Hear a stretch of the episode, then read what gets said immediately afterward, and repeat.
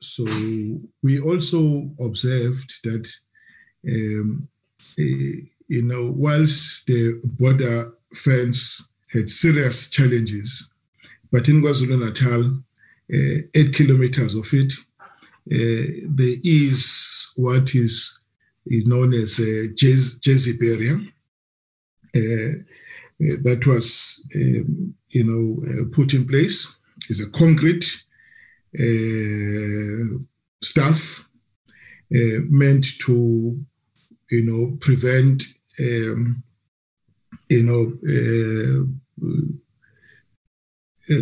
those who steal our cars, um, our vehicles from crossing them over uh, into uh, these uh, countries. Uh, lastly, um, it's, called, uh, what you call it's it's it's Lesotho. I'm not Lesotho, uh, where uh, that was a big uh, it, where it was a big problem, and and Mozambique as as, as well.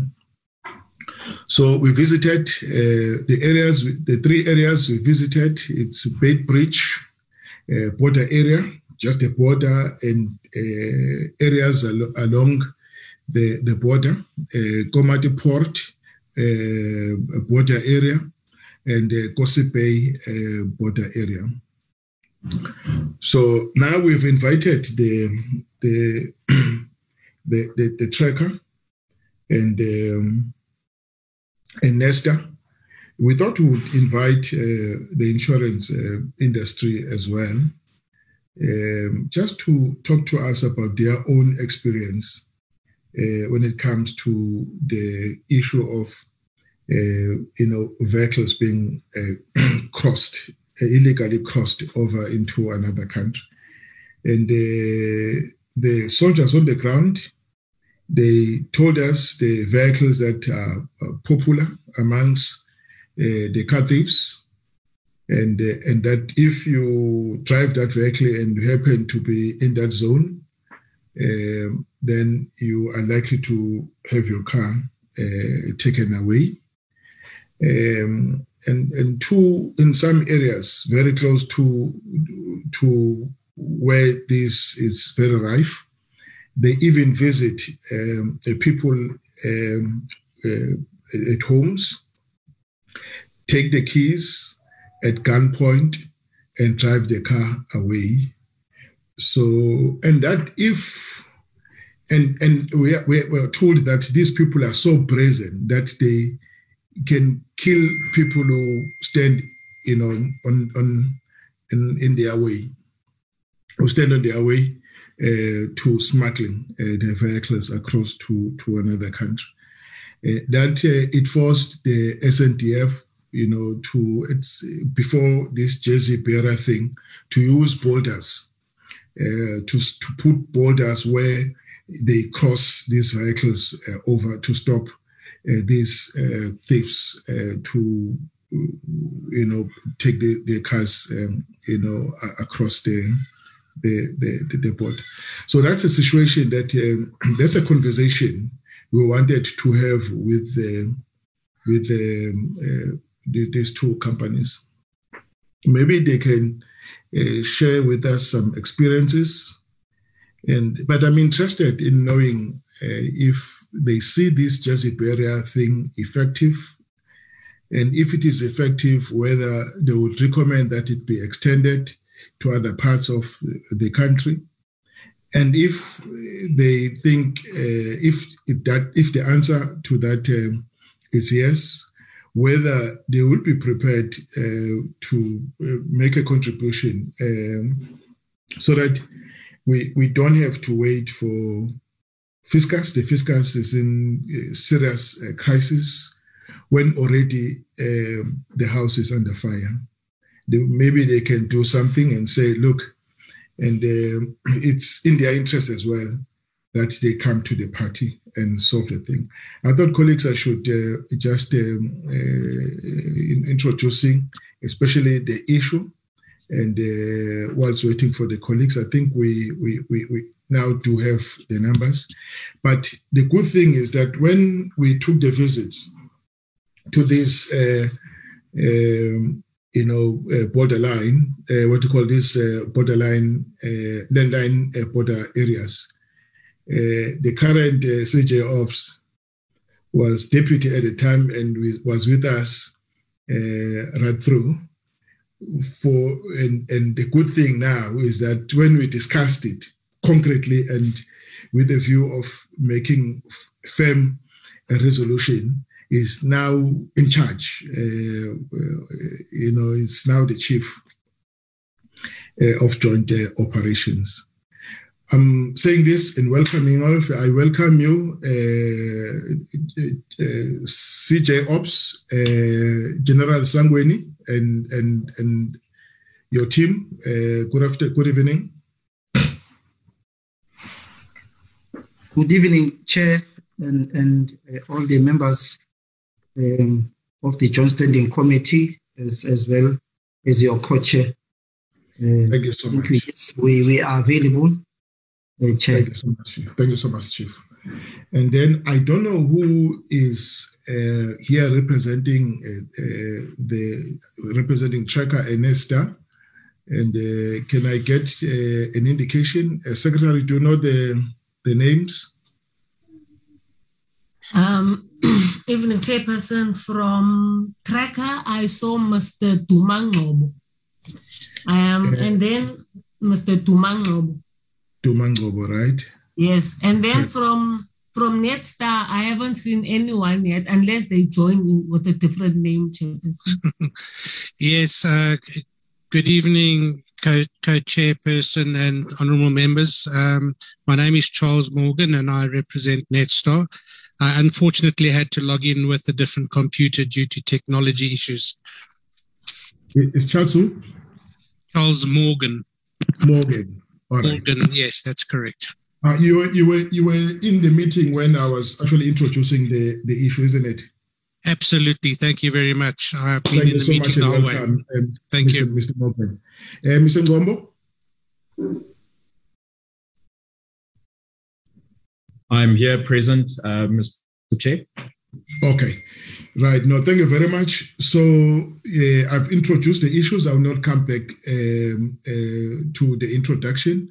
So we will then just launch into into the presentation, and uh, once we are done with uh, the, the, the chief um, of joint operations. All right, colleagues. Uh, uh, that be that as it may, and all right, I think we are okay. Right. Let me now uh, invite, uh, I welcome all of you. Uh, colleagues, thank you very much. Uh, I know you had a busy day today. You were in Parliament. I was, those were there physically. Some of us were doing it online. Right. With that, um, let's start the meeting. The item, uh, Chief, sorry, General uh, Sangweni, uh, over to you, sir. How much time do you need from us? Can I give you uh, 20 minutes?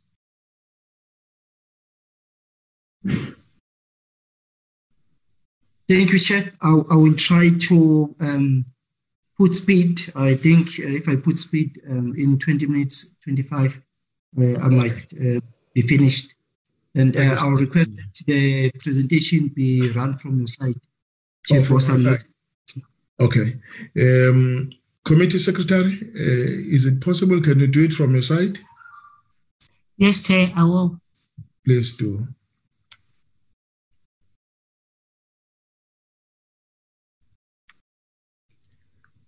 All right, this is the presentation. Um, is it possible to eliminate the slides preview on the left?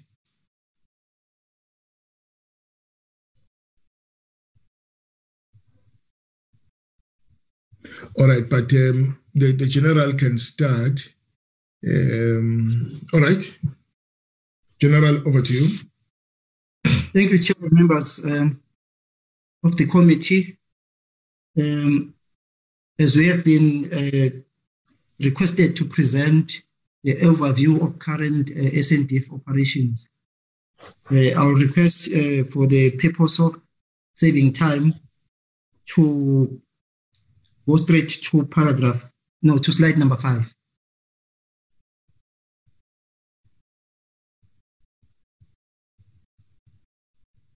So please move the slide, the slide.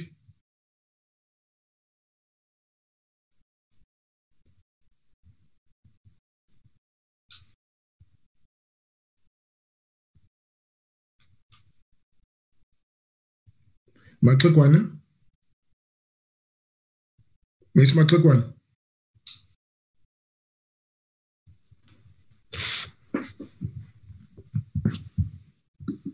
Yes, Chair, I'm trying to move it, Chair. Okay.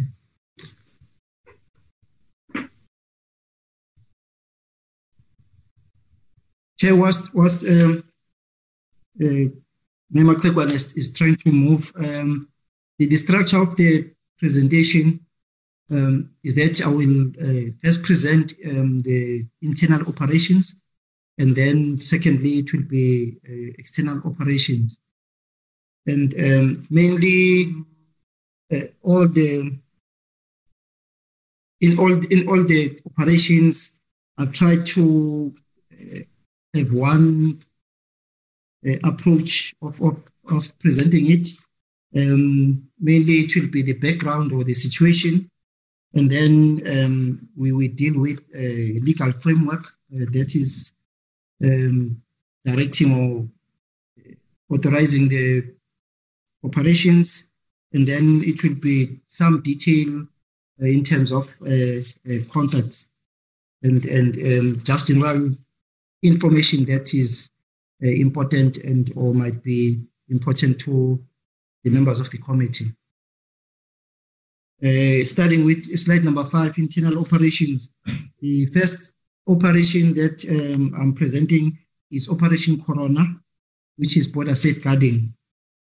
Uh, as you, when you uh, started with the meeting chair, you, you, you gave um, a very good um, background and, and actually the situation of, of uh, border safeguarding uh, with its complexities and, and challenges. It is a very complex um, uh, operation and very challenging, but it is um, one of those operations that uh, we put all our efforts as the SANDF uh, to um, succeed. in terms of the background, um, here um, we are reflecting that uh, Operation Corona uh, is executed as part of the SANDF's mandate to defend the territorial integrity of uh, South Africa. A, a very important, um, the issue of the mandate, meaning that the SANDF, there's no other way that uh, they can um, relinquish um, uh, this task because it is part of the mandate. And most importantly, to defend uh, the country. Uh, then, uh, secondly, we are narrating that the area of operations of um, Operation Corona, um, it is the space from the borderline inland for 10 uh, kilometers. Now, when we speak about um, borderline, we speak about international borderline. I want to start from the beginning to uh, clearly uh, um, separate when we speak about border, it is very holistic. It means the borderline and then it means the port of entry. Uh, as is the SANDF Operation Corona, we are deployed and are responsible for the borderline, which is from a particular port of entry to the next port of entry, meaning in between. Uh, there is no Operation Corona in uh, at the port of entry. Uh, also, we want to bring to your attention that with, with this um, uh, legal framework of 10 kilometers, uh, it also have got, or it, it, it creates an impediment, uh, what we call um, legislative uh, impediments, because then it is required that we only do our patrols and our work within the 10 kilometers. The question would be what happens when there is criminal, cross-border criminality just outside of the 10 kilometers. Two, how do you measure 10 kilometers uh, uh, uh on the ground 100% correctly? Uh, those are the challenges and complexities. And then we, we, we then took an approach that there's quite a number of uh, villages, community areas, towns um, close to the borderline. some of them within the 10 kilometers, some outside of the 10 kilometers. So we made that an extended area of operations um, of um, border safeguarding because those areas have an influence on cross-border uh, criminality, have an effect and or are affected by uh, illegal cross-border uh, movements of personnel or vehicles. As you indicated, there are areas like in KZN where the, almost the entire area of Umhlabuyalingana gets affected by stealing of vehicles, even at gunpoint and hijacking for vehicles that has to go across. So those areas are outside of the 10 kilometers. Then it cannot be that we leave them out and, and, and not. So an extended border um, area is, is, is all those um, areas. Um, next slide. Yeah, my good one. Uh, the legal framework, the legal framework um, uh, for border safeguarding uh, is that we deploy in terms of the Defence Act uh, 42 of 2002, Section 18, uh, subsection 1, and um, whereby the President or the Minister of Defence and Military Veteran is mandated to authorize the deployment um, for this of the SANDF for this operation. And we are saying we always uh, comply to the legal uh, uh, to the provisions of the legal framework. Now, in terms of the concept of operation uh, for border safeguarding, we have uh, currently we we are deployed in the seven provinces that have uh, international borders. The exception it is Gauteng, and the Western Cape. Western Cape has international borders, but it is maritime borders. The seven that have um, international land border line. And um, we are also saying Operation Corona is a standing obligation. As you will see, it is highlighted, it is bolded and underlined. And uh, force elements are deployed for a continuous period of six months, which thereafter they get um, uh, rotated standing obligation, very important uh, to members of the committee. Um, we cannot at any time uh, say it cannot be done or it will not be done. It is a standing obligation for the uh, security and protection of the country. Next slide. In the next slide, we just uh, we're just presenting the map of the force disposition, uh, indicating um, the provinces and especially the areas where the HQs of the of the deployed elements are, and you'll see also there the size of the um, uh, force levels or units that are deployed in, in those different areas. Next slide.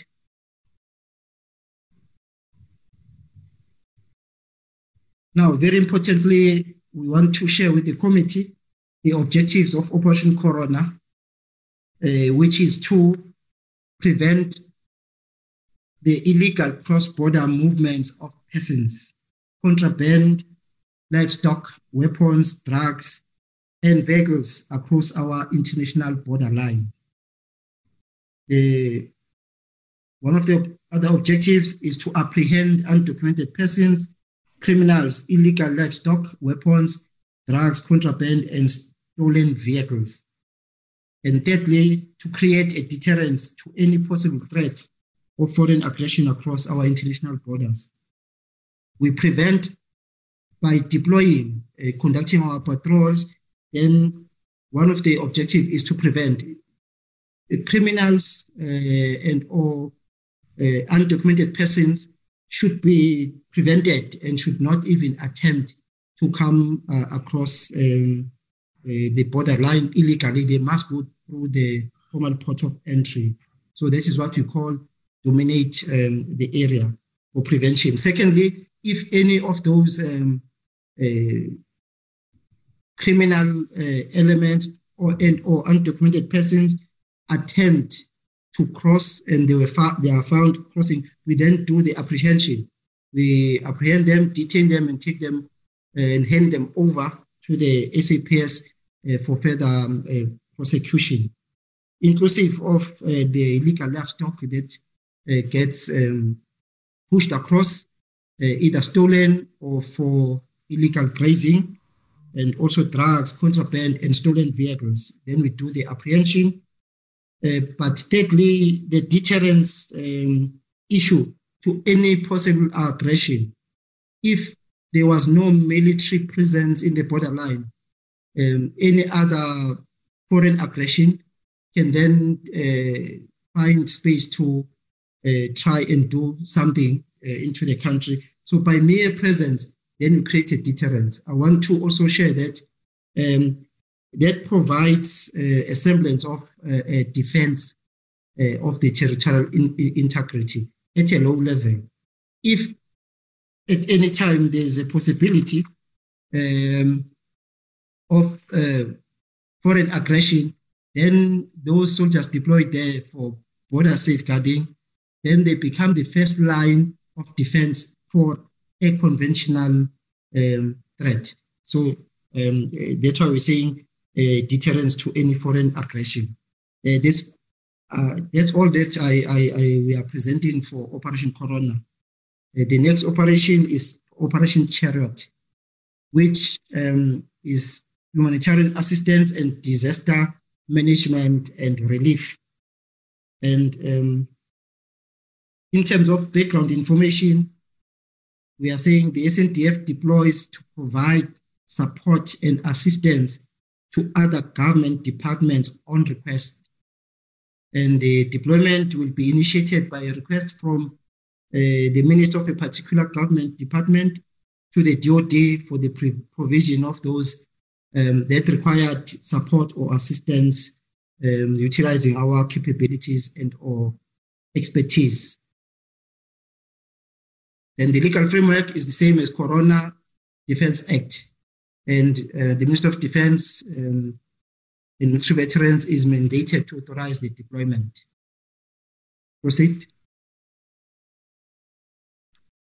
Just to bring you on uh, board the recent operations under Operation Chariot, um, we are bringing to you the Operation Vimba, um, which is a DOD code name for the SAMHS South African Military Health Services operation uh, that we conducted in support, um, providing support to the Gauteng Department of Health for the fight against COVID 19, uh, whereby the Minister of Health submitted a request to the DOD uh, for support and assistance for us to provide military healthcare services uh, to the hospitals um, in Gauteng. Initially, it was two hospitals, and then it was narrowed down to one hospital, which is uh, Chris Hani Baragwanath Hospital. At that time, um, it was seriously overwhelmed and overburdened uh, uh, during uh, the fight against uh, COVID 19 uh, Eh, early this year, eh, from July eh, till September. And we are saying we did that very successfully and was completed by the 30th of September 2021.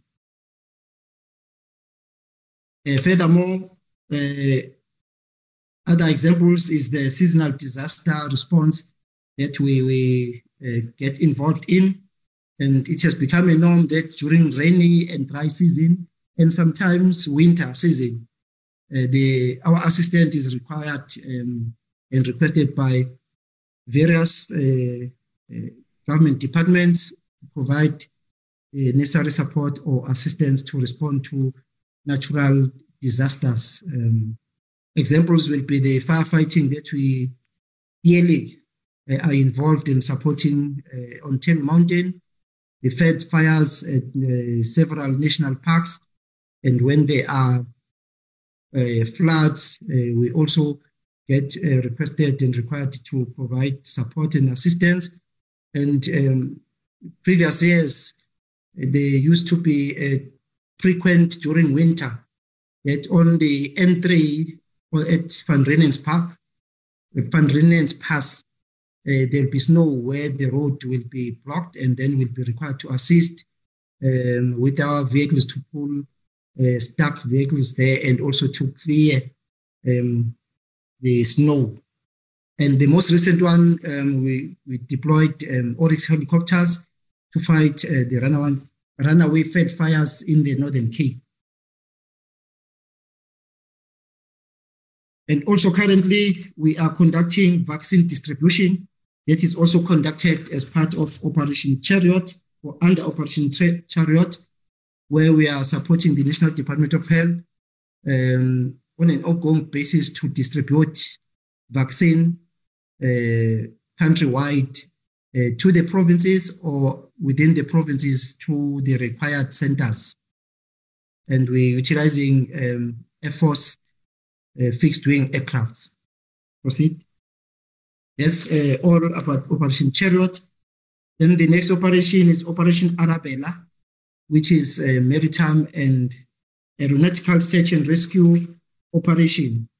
And uh, background information, we are saying um, the RSA is a signatory to various international agreements and um, protocols amongst others, uh, the SANDF has an obligation, meaning amongst other departments, the SANDF has an obligation to conduct search and rescue operations um, when required. Importantly, that this is an obligation uh, because the government of uh, the Republic of South Africa has um, signed the agreements and protocols to provide um, search and rescue when uh, it is required.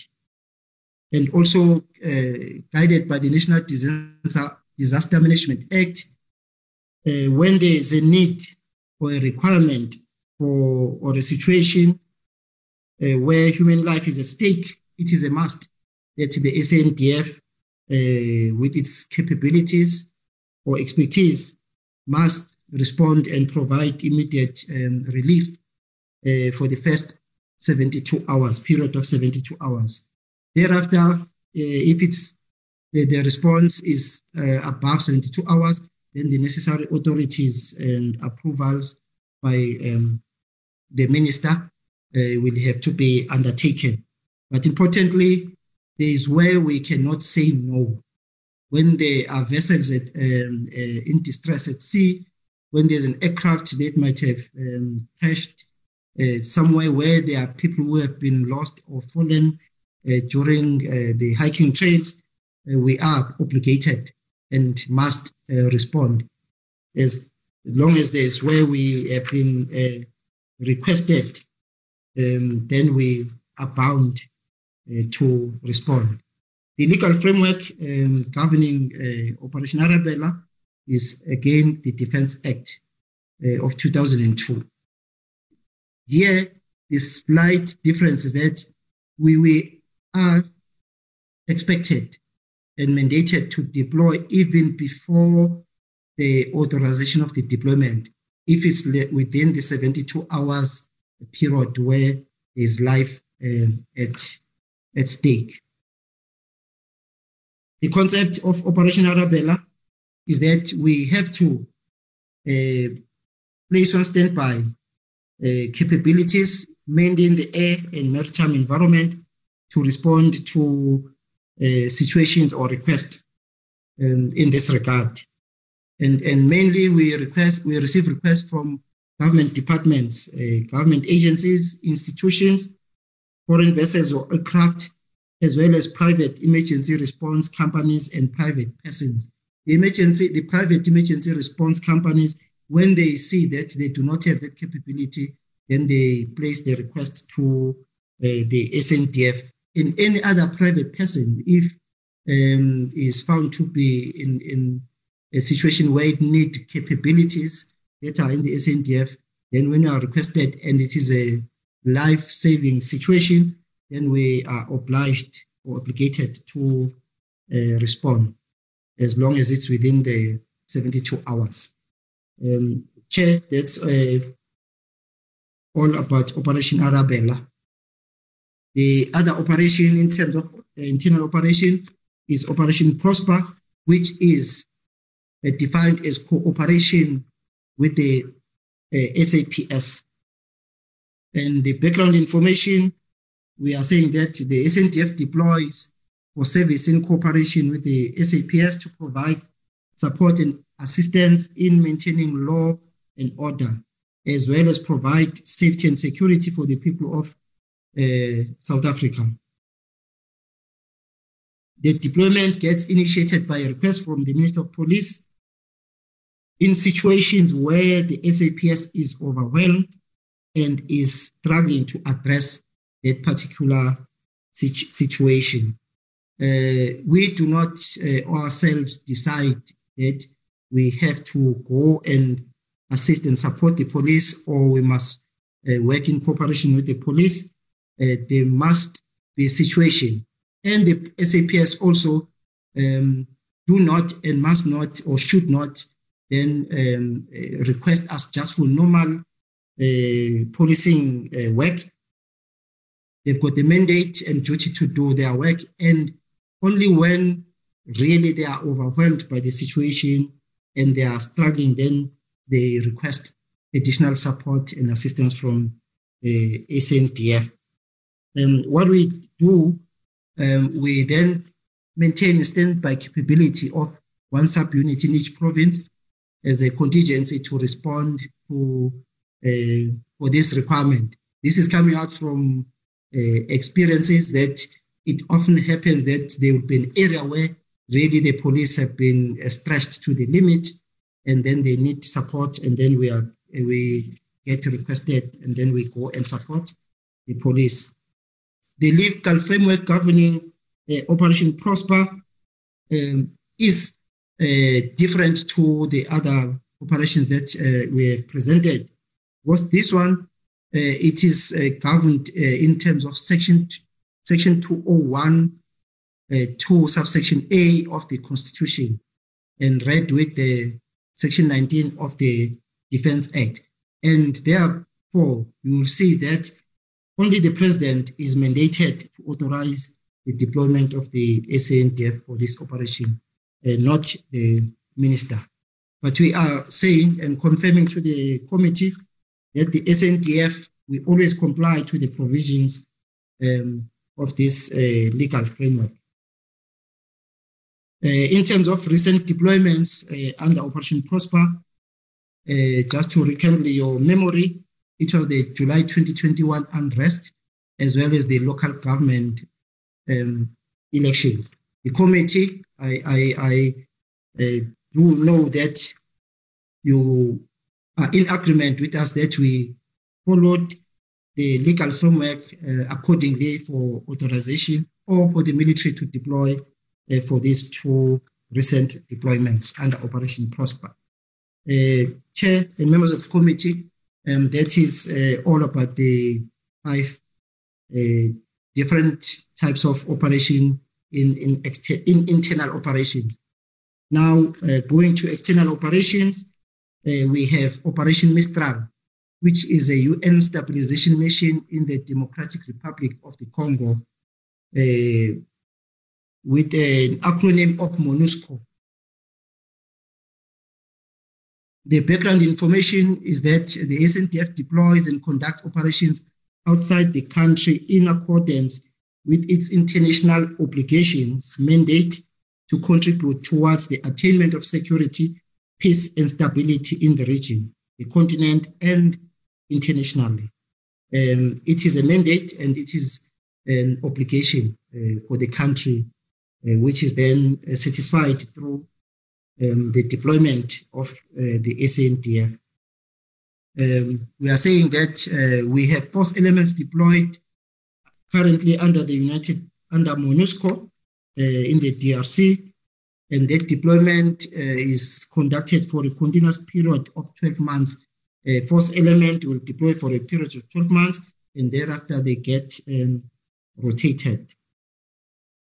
And, and the code name for this in on the SANDF, it is called Op Mistral, whereas as UN, it is MONUSCO the legal framework for this um, conducting of uh, Mistral and all other external deployments um, is we deploy in terms of the Constitution, uh, Section 201, subsection 2, subsection C, whereby the President is the only one who is mandated to authorize the deployment uh, for this um, operation. And the legal provisions, we do comply to those um, legal requirements. Um, the force elements uh, currently uh, in, deployed for OPMISTRAL, we have um, a force intervention brigade, which we call the FIB. We have tactical intelligence unit uh, called the TIU. We also have composite helicopter unit, the CHU, as well as um, SANDF specialized contingent, the SANDF Um, also, we are busy preparing um, for the deployment of, the, of a quick reaction force um, company, which is called the QRF, which is an addition, which would be an additional element that is earmarked to deploy to MONUSCO uh, in January 22 or February 22. Um, the issue of the QRF came about when UN started the air drawdown strategy and reconfiguring um, MONUSCO operations where there was a need for uh, quick reaction force elements. And, and during that configuration, the FIB and SANDF were reduced and um, uh, but co complemented uh, with quick reaction force elements. Before uh, the RSA we are deploying is F number four. The other two is uh, the other three is Malawi, Nepal, and Kenya. They are coming from uh, Malawi, Kenya, and Nepal. At the next slide, we just um, showing the first disposition of uh, MONUSCO post elements, our uh, RSA uh, MONUSCO elements, which are deployed in the not, not Kivu, but the entire MONUSCO effort is uh, focused uh, currently in um, uh, North Kivu of the DRC. The next slide is um, much clearer um, map for the North Kivu province, whereby you will see uh, that we are indicating that the composite helicopter unit, uh, CHU, is uh, stationed in Goma. and then the FIB effort is um, stationed or deployed in the Beni ter territory.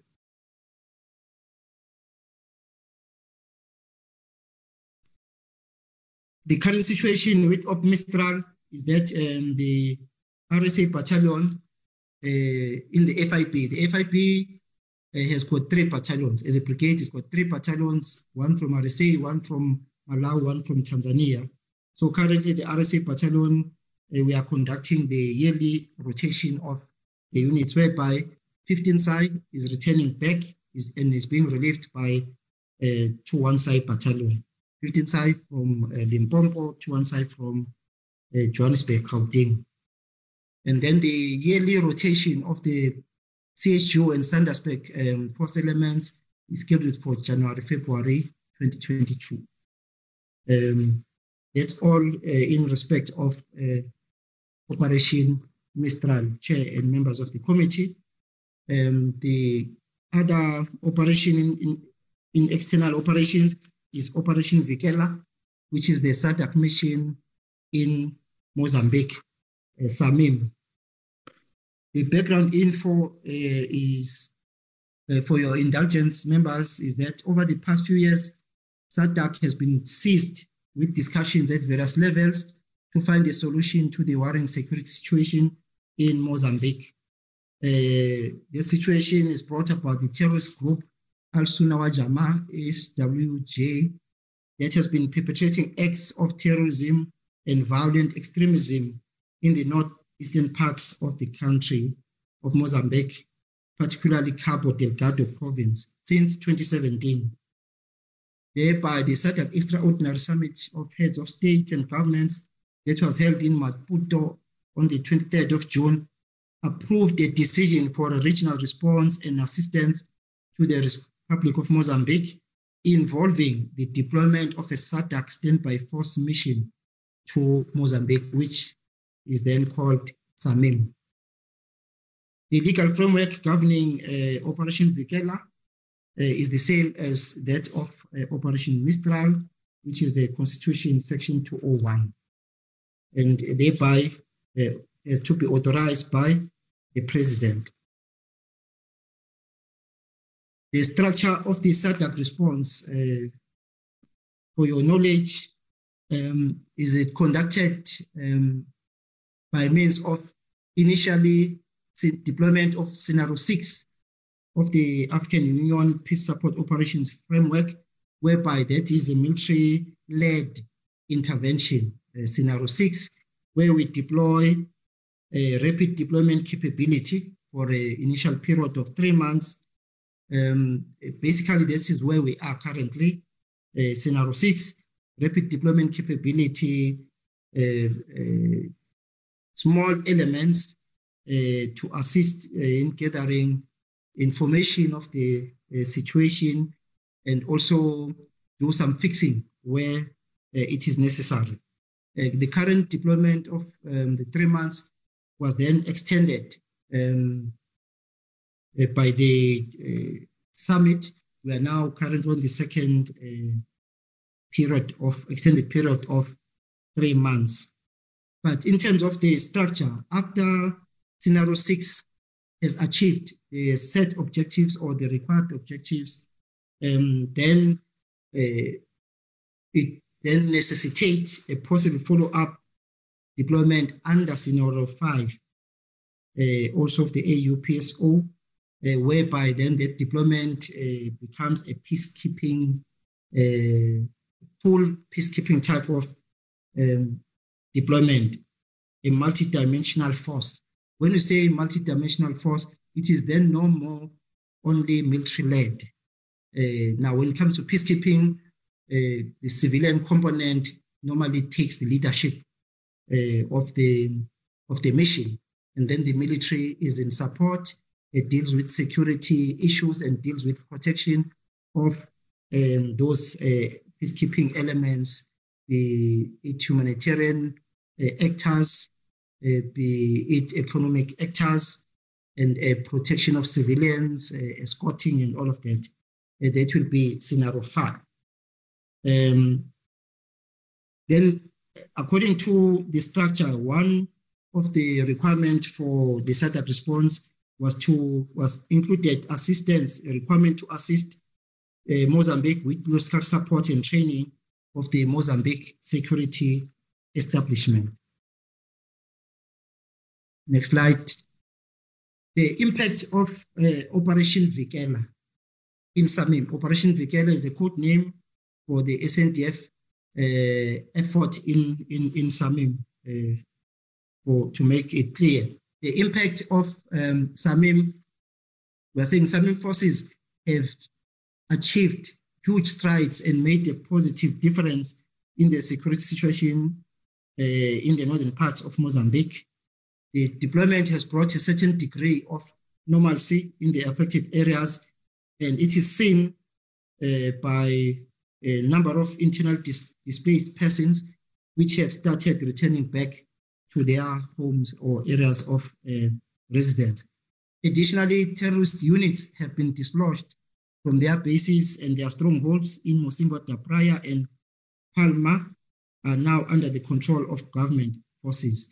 Da Praia and Palma are um, in Cabo Delgado, and you'll recall that at certain stage, Palma was seized and was under the control of the terrorists. Now they have been dislodged and um, chased away from their strongholds. Those two areas are now under government control, the government of Mozambique. Uh, I'm saying here, the members of the committee, as part of SAMIM. The SANDF force elements have been in the forefront and have taken a lead in the conduct of um, these successful offensive uh, operations. Um, in SAMIM, uh, deployed elements uh, no, uh, uh, countries, it is RSA, it is Botswana, it is Lesotho, it is Tanzania, it is uh, Angola, um, also in in terms of staff officers, Zambia. I hope I did not leave any um, member state out of this one. Then, Chair, the last operation in terms of external operations is Operation Copper, which is SADC anti-piracy and maritime security operation in the Mozambique Channel. The background information, information is that SADC um, uh, is a SADC maritime security strategy, which was formally adopted by the Summit of Heads of State and Governments, which was held in Luanda uh, in August 2021. Uh, out of that, that decision, which led to a tripartite memorandum of understanding between the RSA, Tanzania, and Mozambique government for maritime deployments in the Indian Ocean to curb the increasing threat of piracy in the Mozambique Channel. The concept of Operation Copper, uh, under the concept, uh, the main objective of the operation is to promote maritime security in the region. That's what the uh, maritime security strategy uh, of SADC uh, indicate to promote maritime security uh, in the region by means of conducting regular maritime patrols in the Mozambique Channel. The legal framework um, governing uh, Operation Copper is the same as other those which uh, for external operations. Now, Chair, I want to bring to your attention and the members of the committee that Operation Copper, currently, as we have seen in our quarterly reports, uh, is that Operation uh, Copper uh, currently on an operational pause uh, due to uh, the deployment of the SA Navy assets or vessels to Operation Vikela. that is the reason that we conducted an operational pause for Operation uh, Copper. Uh, secondly, the capacity challenges and shortcomings that are experienced um, by the SA Navy uh, also required us to conduct an operational pause.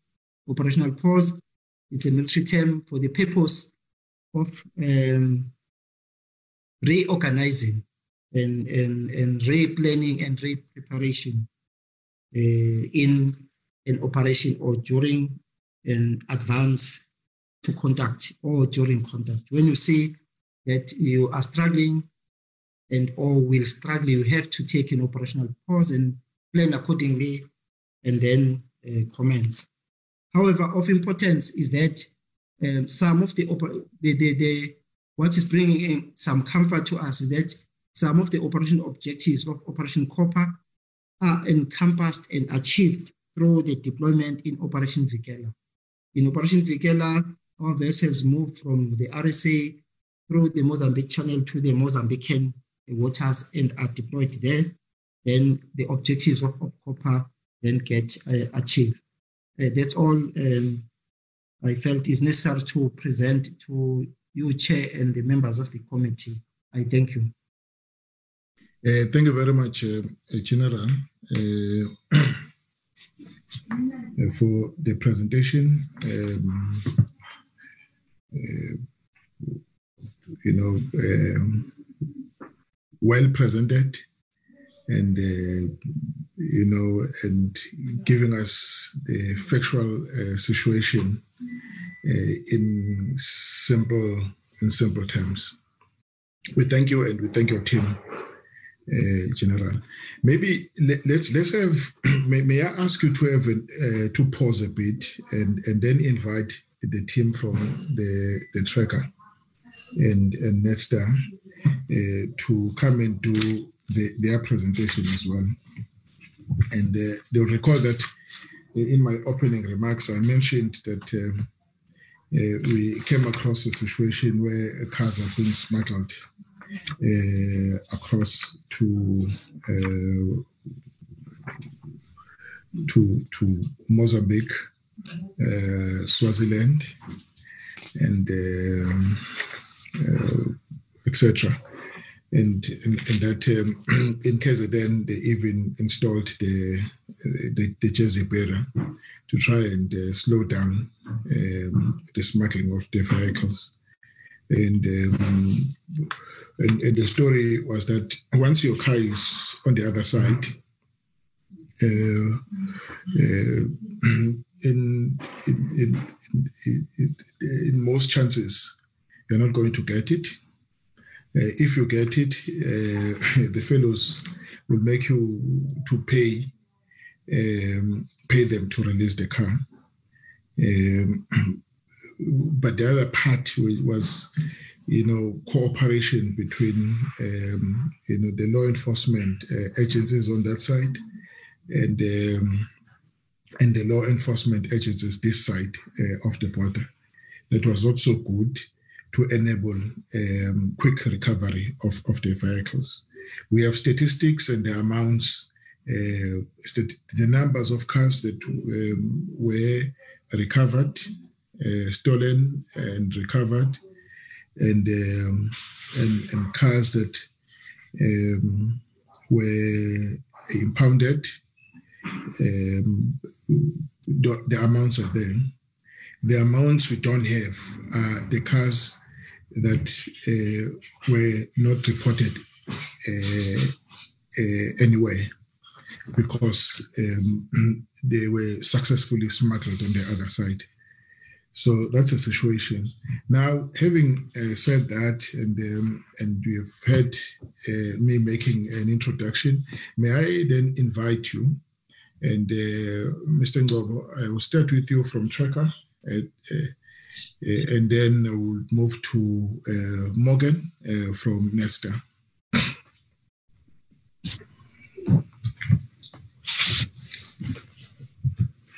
Uh, good evening. I just want to firstly check my audio uh, if I'm perfectly audible.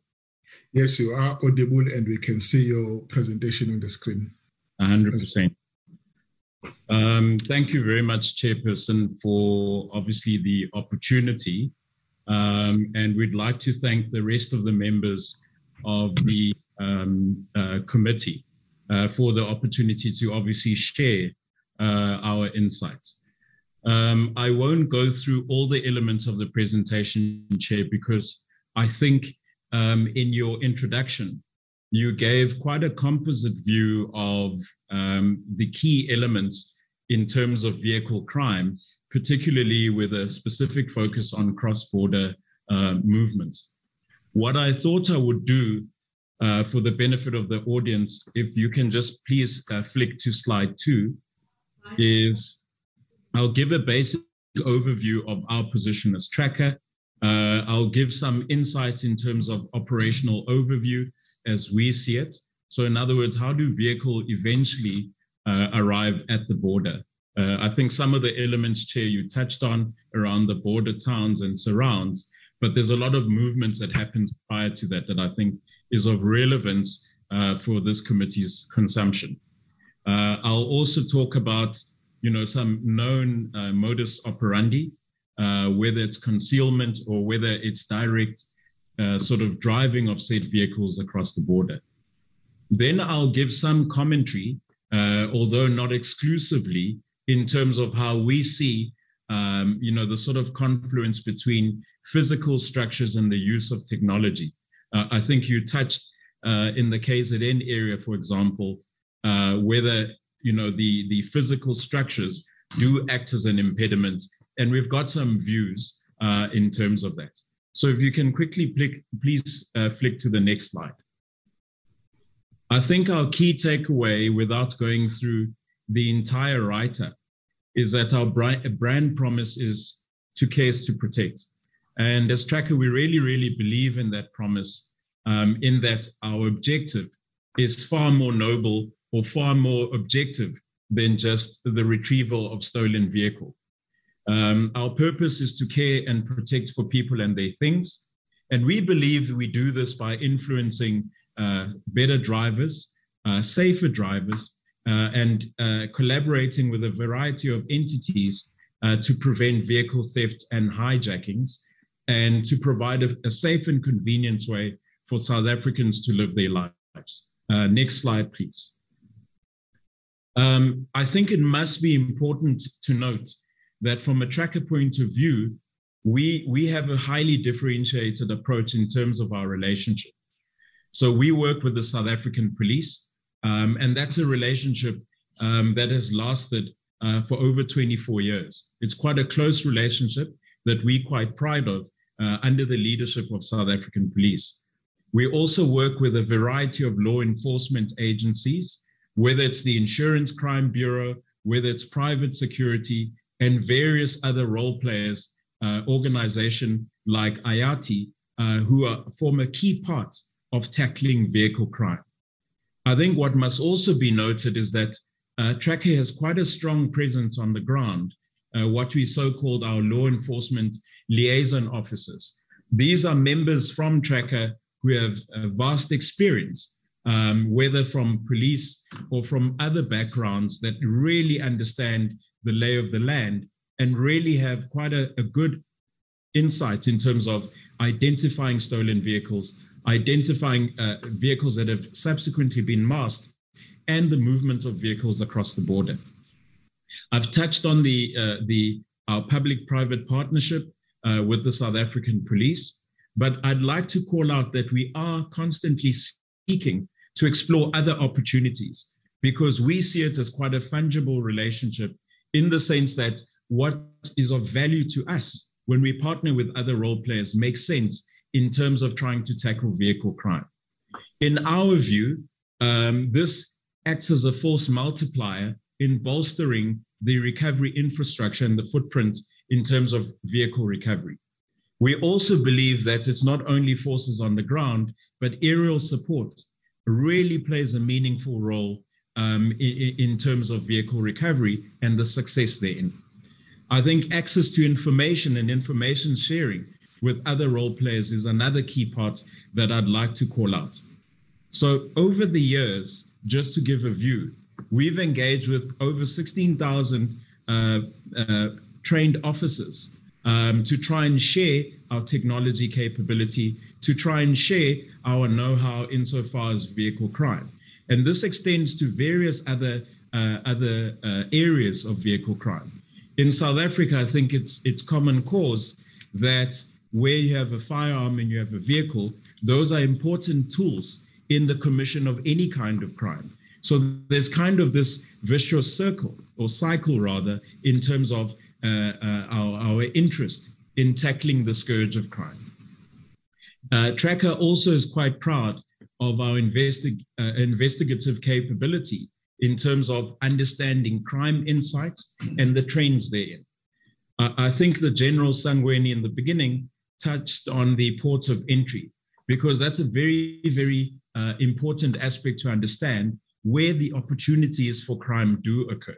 So over the years, I won't go into too much detail around the arrests that we have partnered with uh, our law enforcement to obviously effect. But the key takeaway here is that this multidisciplinary approach is a key uh, tool in terms of how we tackle crime. We also like a key takeaway that intelligence driven disruptive operations is a way of tackling cross border crime. And this intelligence driven uh, disruptive operations, I think you've touched on some of the common themes. Theme one is the the the the uh, disbursement of the legal regimes between us and different countries, us being South Africa, as well as our neighboring countries, and the management of the laws there, which then makes it quite difficult to recover the vehicle from uh, our neighboring countries once a vehicle has gone across the border. So these intelligence driven operations help disrupt the chassis of, of vehicle crime. I also think that we must mention that uh, part of what we've been uh, uh, we've identified as a success, a success factor is the collaboration of South African police together with the SANDF and various other industry bodies. I'm keenly appreciative of what the general highlighted in terms of the, tor- the territorial nature of the different forces. So, in other words, from the border up to 10 kilometers inland. So the topography on the ground makes it quite challenging to say where does that 10 kilometer radius start and end. And also the interpretation of, of whose uh, role and responsibility it is at different points. And I'll circle back later in the presentation with some thoughts and reflections on that. Next slide, please. So just maybe to, to go into some insights. Uh, what we see from, from our car park is that certainly border safeguarding is a logical extension uh, of, of, of defense and, the, and protecting the territorial integrity of South Africa. And as a consequence, this includes stolen vehicle or hijacked vehicles. And pointedly, the scourge of hijacked vehicles is on the increase. Um, and, you know, if you're interested, I could share additional data there. Uh, we do believe in force structures that are tailored towards the combating of crime. So be it a type of fencing, be it a, a type of physical structure to try and prevent crime. But of course, we know criminals uh, are highly industrious at times, and they, they do find ways and means of putting ramps over physical structures and various other capabilities that creatively they're able to, to, to, to, to design. And that then renders physical structures only partially uh, successful. There's a role to play for physical structures as part of the impediment infrastructure, but we believe there's other kind of capability which can complement those physical structures. So ultimately, the cooperative approach and coordination with SANDF, uh, as well as other industry bodies, together with companies like Tracker and others uh, who are collegial to us, like our, our, our colleagues on the call, we believe is an imperative that, that can help us do this. So just on the next slide. Um, I, what I wanted to capture on this slide is there's various uh, elements towards uh, criminals partake in either transferring vehicles. So on one of the images there, you'll see a vehicle uh, that they sought to mask by covering up the vehicle as though they were ferrying goods, uh, vegetables, and, and the like across the border. But equally, you find uh, vehicles that they attempt to, dre- to dredge across rivers. So either use another vehicle to push that vehicle across or use live animals, donkeys, etc., to pull the vehicle across the river. And one may ask, why uh, uh, uh, run the risk of submerging a vehicle into water? It would render that vehicle un, uh, uh, um, uh, difficult to drive thereafter. We must understand that the purpose therein may be for the use of parts in a foreign country, so it becomes part of the second-hand car parts distribution. It may be to repair a vehicle, or the damage might be quite limited depending on different seasons where the water levels then then then are, are far lower. So this is important to understand. And just to look on the far right hand side, uh, I know it's a very busy slide with seemingly a lot of squigglies.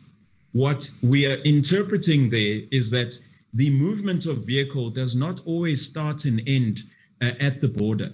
I noted, Chair, that you highlighted KZN, uh, la the Kosi Bay area, for example, where uh, different parties may effectively raid from uh, our, our, neighboring countries into KwaZulu Natal.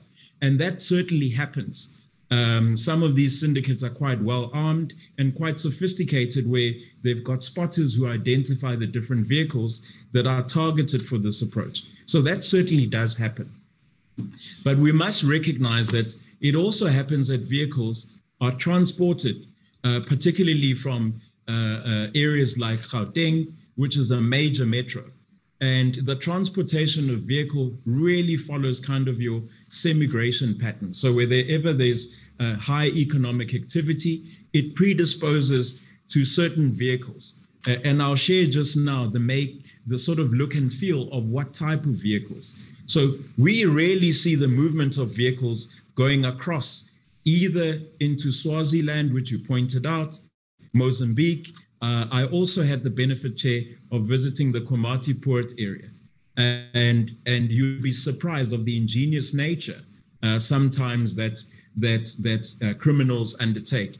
It's really quite beguiling when you try and understand the methods they use, um, which is the, the first two pictures are only just a sample of, of some of the elements.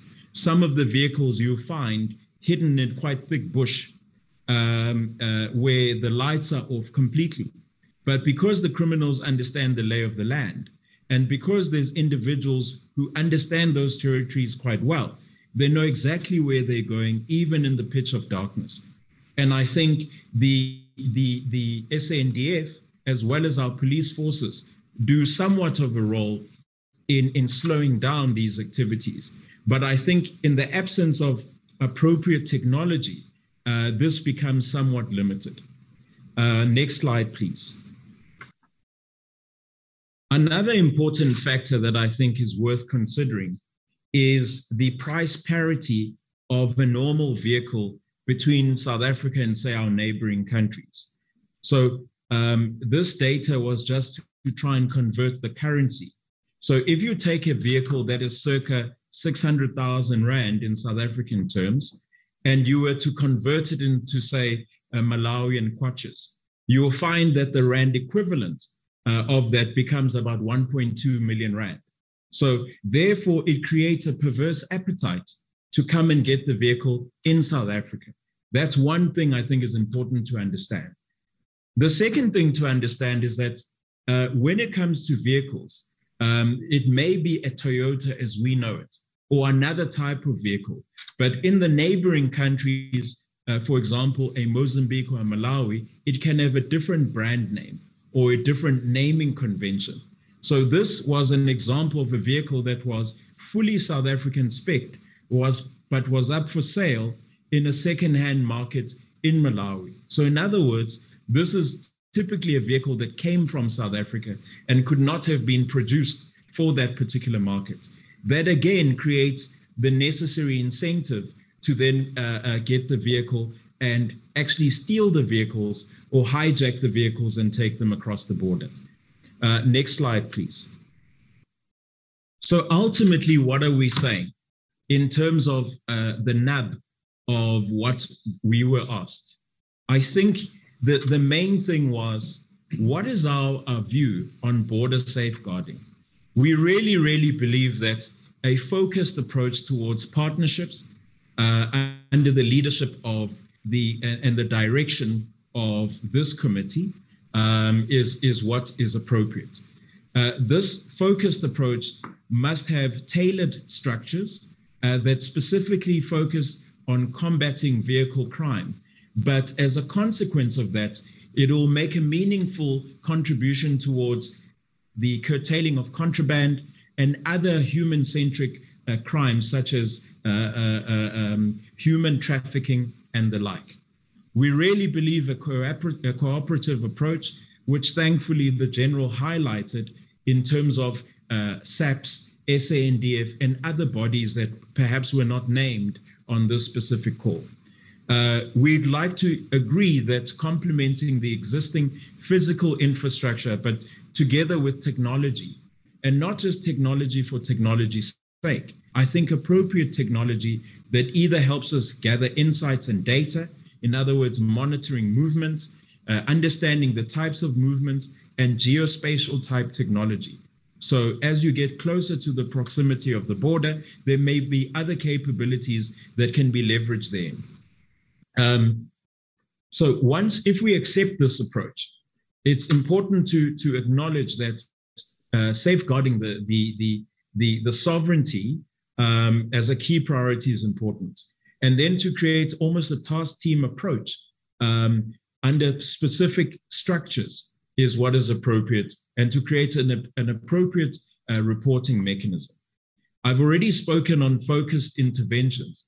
So we've been doing for a number of years uh, training members of the South African police, either in identifying vehicle crime or using the latest technology um, there's a whole lot of technology that can enable uh, members of different uh, forces to identify the history of the vehicle. So, in other words, if there's an active case where the vehicle may have been stolen, um, have, have I lost you? Can you hear me now? Yes, yes, yes. So now we are back. Um, all right. So I'm not sure where I was, but let me just go back to the focused approach, Chair, if I may. I think you have gone, you have, you have completed right up to complementing existing structures with technology. Uh, 100, 100%. Point. Yes.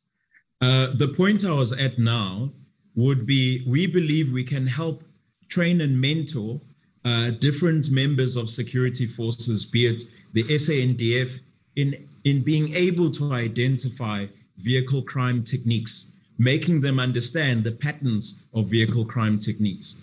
And where this is important is because as the scourge of robberies and hijackings increase, it's important to understand that these individuals are well armed and in some in many instances quite sophisticated.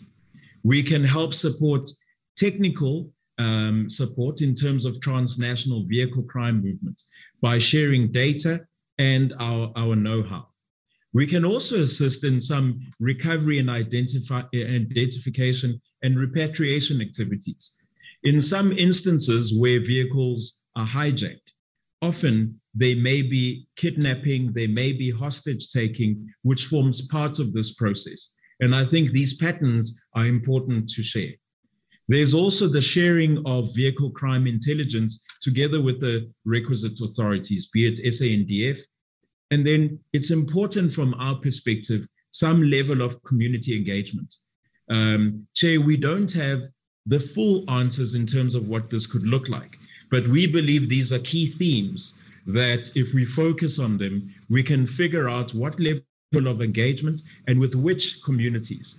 Uh, I think the communities around Swaziland may have certain nuanced uh, engagements that might be different to Komatipoort, that might be different to KZN. I think you touched right in the beginning, Chair, around the creation of the borders, that there's a lot of uh, uh, uh family ties, both in country as well as in our neighboring countries, where the engagement needs to be quite tailored uh, in, in, in that respect. I think I don't want to, to, to encroach um, on some of the elements that uh, General Sangweni touched on in terms of the, the existing interventions of SANDF, short of saying that we believe we can accelerate some of these interventions through these, this collaborative effort. Just touching on the technology a little bit, um, there's a lot of technology that is in the disposal of ourselves, and I'm sure our colleagues can touch on it as well, just from a, a respect of what kind of technology. So there's in vehicle technology, but there's also external or extenuous technology that can be utilized in quite a tactical manner um, that can create kind of a herding process where vehicle uh, is in and around the, the, the border area. And this can be unpacked once we create a, a proper sort of task team and governance structure. There's also the engagement around aerial capability. Now, mindful that in the 10 kilometer zone where the SANDF um, sort of has uh, uh, um, uh, um, uh, a mandate, it's important to be, be mindful of what that aerial capability would look like and we'd obviously need to engage the requisite bodies in terms of what that uh, technology could be. But there's things like the use of drones, both manned uh, uh, and unmanned kind of aerial capability that can give really a good insight into the topography, into the movement of vehicles, and so on. I've touched on uh, geospatial technology. There's also some level of satellite technology that can really, really be utilized. I think what I'm trying to say here is it's not a technology for technology's sake. It's really to, to have a data and insights led approach.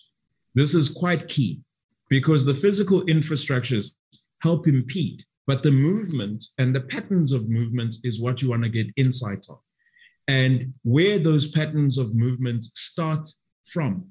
So, in other words, um, the, the, the data that you have, Chair, around how many vehicles circa move across the border is an important starting point.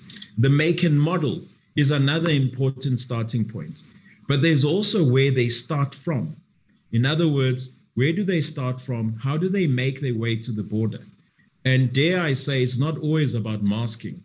There's also quite brazen, uh, uh, almost fleet style driving of vehicles towards the border so that if there's four vehicles and one or two are caught, at least the other two will make it across. It's still quite a profitable endeavor.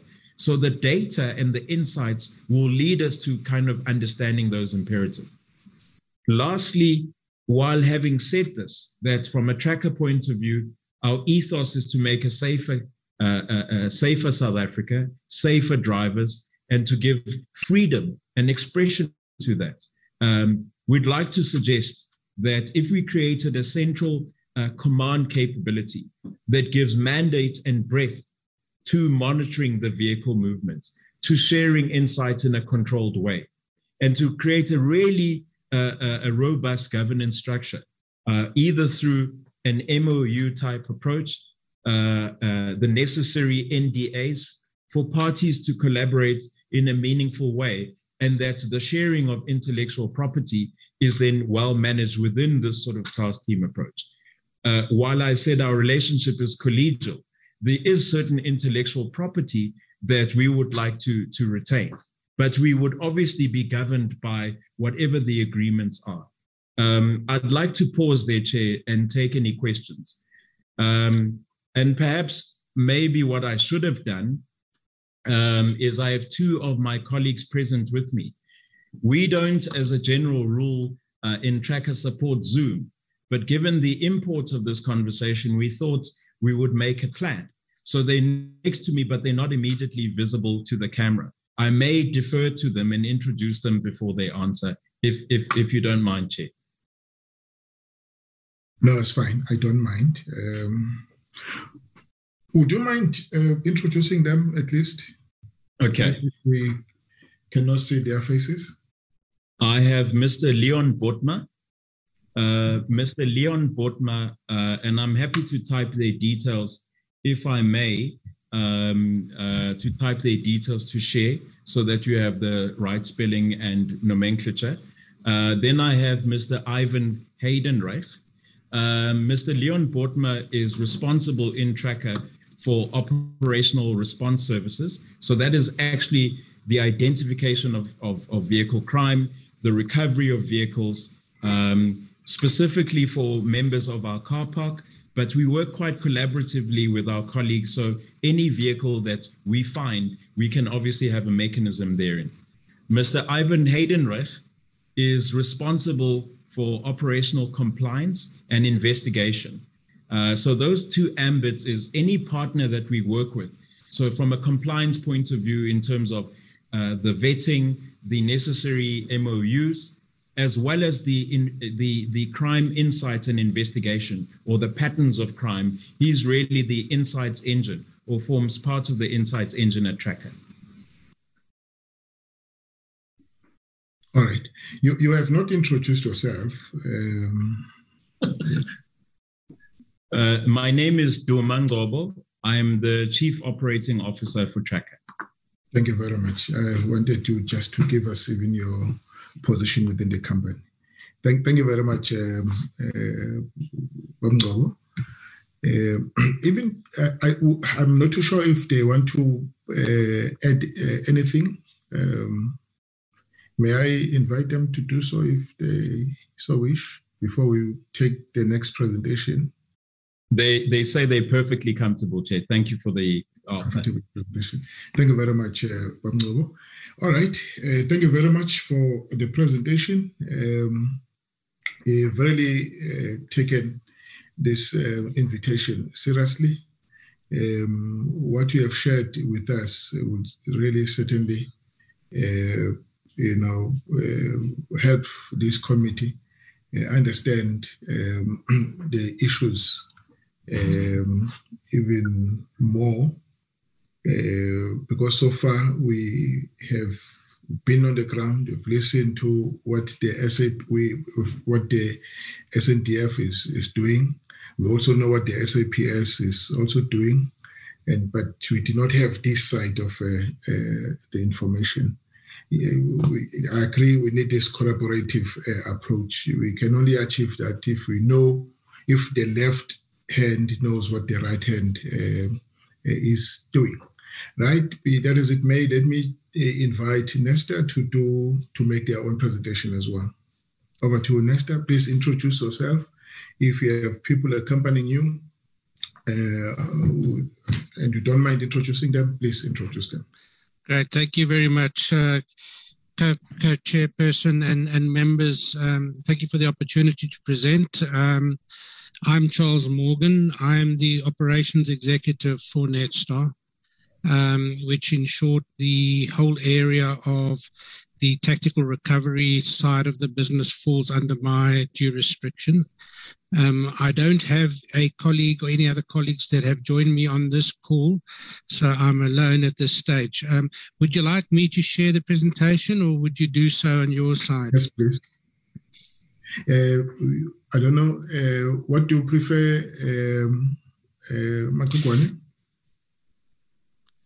um, um, thank you, Chairperson. I've made um, you have I've made him the co-host, so he no, he okay. can flight it. I've made him. You, you can do it on your side. You have been enabled. Thank you very much. I see that it um, it has now been enabled. Um, I think, you know, prior to me starting, I think um, many of the aspects that you introduced in the in the beginning of the conversation um, are very very similar to our observations that we have found, particularly in, in this particular area. Um, and, and I think there's quite a lot of alignment, it's certainly in terms of, um, of, of, of, that particular aspect. Um, I'm just having a problem with this particular computer to get the change the uh, page to, to change, I'm afraid. We, I may need to have to ask if you could present on your side, please. Um, oh, there you go. Okay, I think we've got it going now. So, so I, I, I think just in terms of you know what I'd like to take take, to take the subcommittee through, it's, it's very much a tactical view on what we find on the ground. Um, where do we find the issues? You know, what is our relationship within the SANDF and within uh, SAPS? And, and, also just a touch in terms of the technology and the technology opportunities. Um, you know, particularly um, with respect to the physical barriers that are going on, and as well as what are the alternatives or complementary technologies that can be brought to bear um, in, a, in a broader picture in order to resolve the, this kind of challenge. But, you know, taking a step back and, and, and, and in assessing from, from a perspective, where do we find um, the areas of most interest? And again, it's down in the Kosi Bay area. Um, and in the Lebombo area, less so in the Eswatini areas, in the Beitbridge areas, and even more less so in the neighboring states, Botswana, Namibia, and so on. So, what we're finding on a day to day basis is that um, the areas down leading into Mozambique is certainly the chosen preference at this stage. Um, I think it's true to say that as we work together and as we close loopholes, uh, we know that uh, the criminals will look for other access points as well. So it's going to be an ongoing interaction in order to resolve this problem.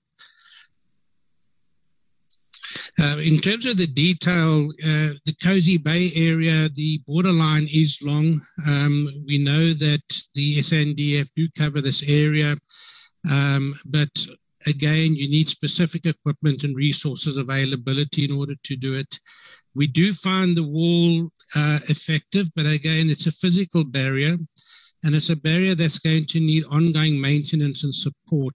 Um, and uh, as my uh, colleague in the industry pointed out, uh, there are mechanisms to circumvent this kind of physical barrier by building bridges over and so on.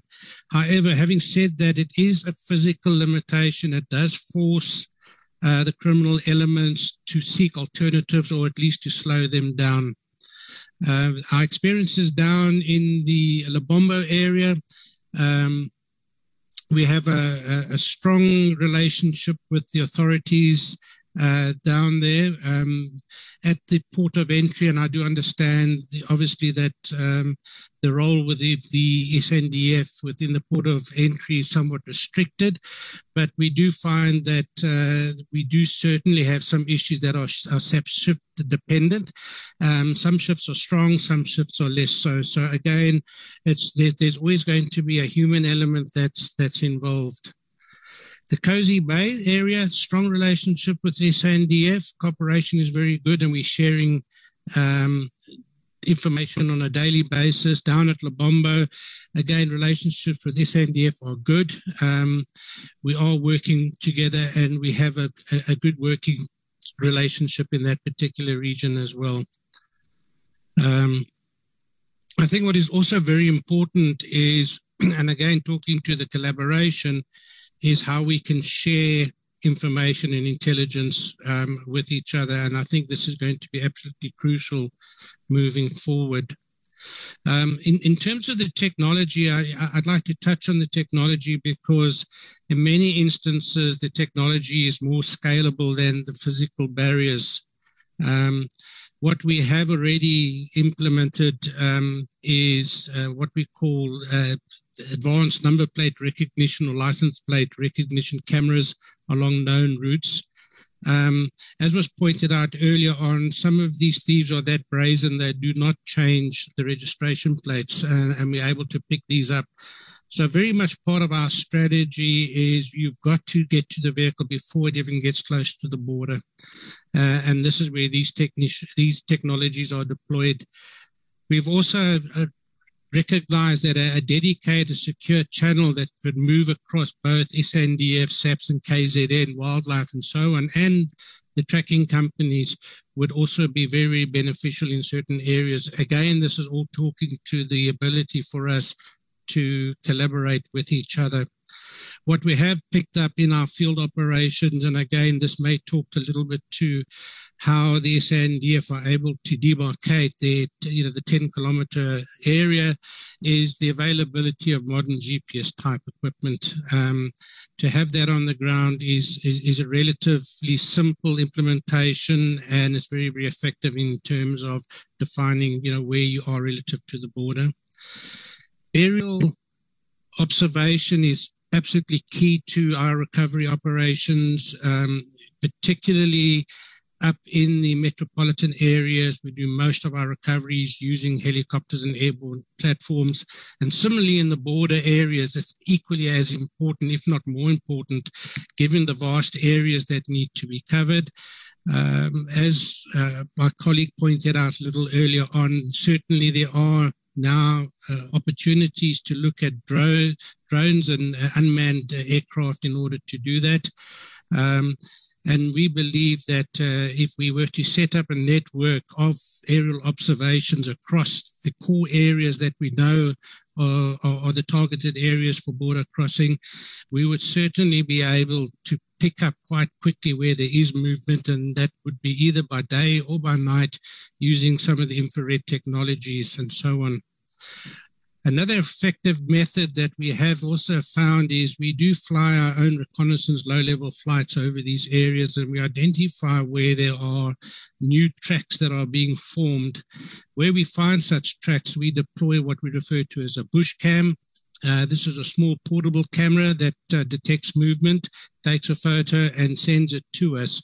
So, again, we are able to detect movement in areas on deserted roads or freshly made paths, and we're able to intercept and recover the vehicles. The other aspect to also look at, and again, it talks more to the visible uh, policing type strategies, is to have weekly disruptive operations for them to be very random in their nature and where they operate. Again, it brings a degree of uncertainty as to where the security forces will be at what time, and it makes it that much more difficult for the criminal elements to, to operate unhindered. I think just in terms of interventions to curb cross-border, um, I think again we spoke a little earlier of the concrete wall. I think the concrete wall it will be very is very effective where it's deployed in specific areas. Uh, we do have um, a situation where we find in the Kosi Bay area, vehicles with false paperwork and logbooks can cross quite regularly. Um, we also understand that uh, SANDF has no control in terms of what happens at the port of entry.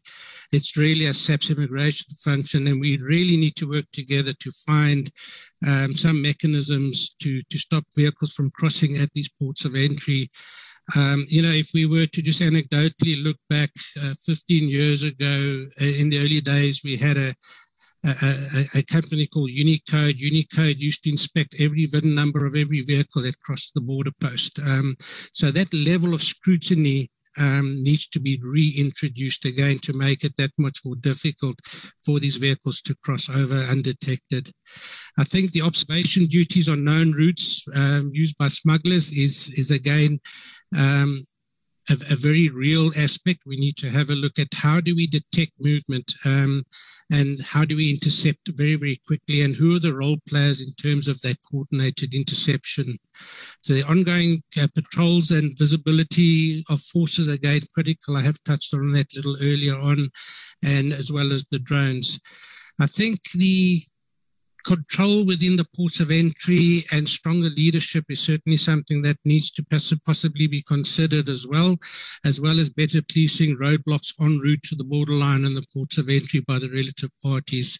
Uh, it's very difficult, soon as a vehicle is very close to that uh, border crossing area, um, to do anything about it. You actually need to get to the vehicle prior to that point um, arising. Just a, a, little bit about Netstar. Um, we've been in the stolen vehicle recovery business since uh, 1994. Over a million subscribers who trust us with their vehicles. So we've been recovering vehicles for a long time. Um, we've essentially deployed technology as the primary uh, means to recovering vehicles. Um, but we do recognize more and more so that a collaborative requirement in terms of the vehicle recovery is now required. Uh, syndicates are extremely advanced. They are sophisticated, uh, using jamming equipment and so on to render technology um, ineffective and, and, and to move vehicles around. And hence, that's why we need to create a much broader industry wide network and collaborate to stop these kind of uh, crimes perpetrating. Uh, just in terms of who we are, we're part of the JSE listed Altron group, and uh, we we're fully certified ISO, Sierra, and VESA and ICAT uh, certified operation. Um, so that, in short, is uh, the uh, the view from from Netstar. I don't know if there are any questions. Thank, thank you very much um, uh, for this uh, presentation. I, I, think what what is missing in both uh, presentation um, is your your success success rate in recovering uh, vehicles. Uh, in the you know beyond the borders. Um, I don't know if you do have that information. Uh, and two, the values uh, involved. The SANDF and possibly the SAPS can only give you uh, values of um, cars uh, recovered and impounded you would have uh, accurate or close to accurate values of uh, cars that um, you know were could have been successfully crossed over. Uh, and uh, thirdly, it's it's it's I, I don't know if uh, the the insurance industry is uh, very much uh, part of uh, what you are doing. I know that you are a value add,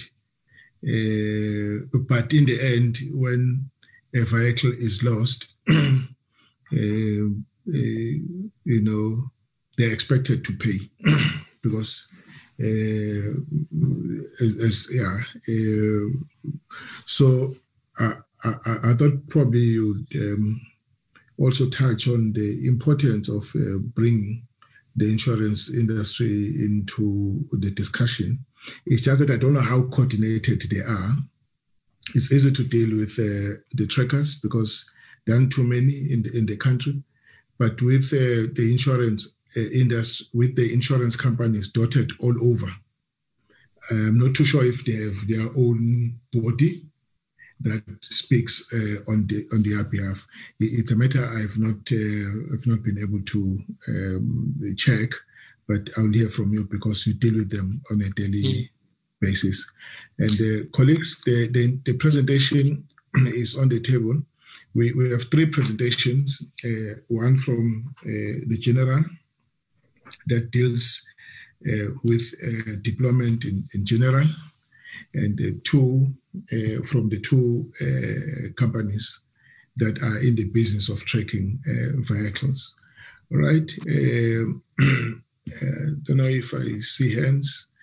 I use the the board or there's a site um, on on uh, where people can raise hands. Um, uh, I can see Mr. Ryder's hand. Uh, over to you, sir. Mr. Ryder, Dennis Ryder.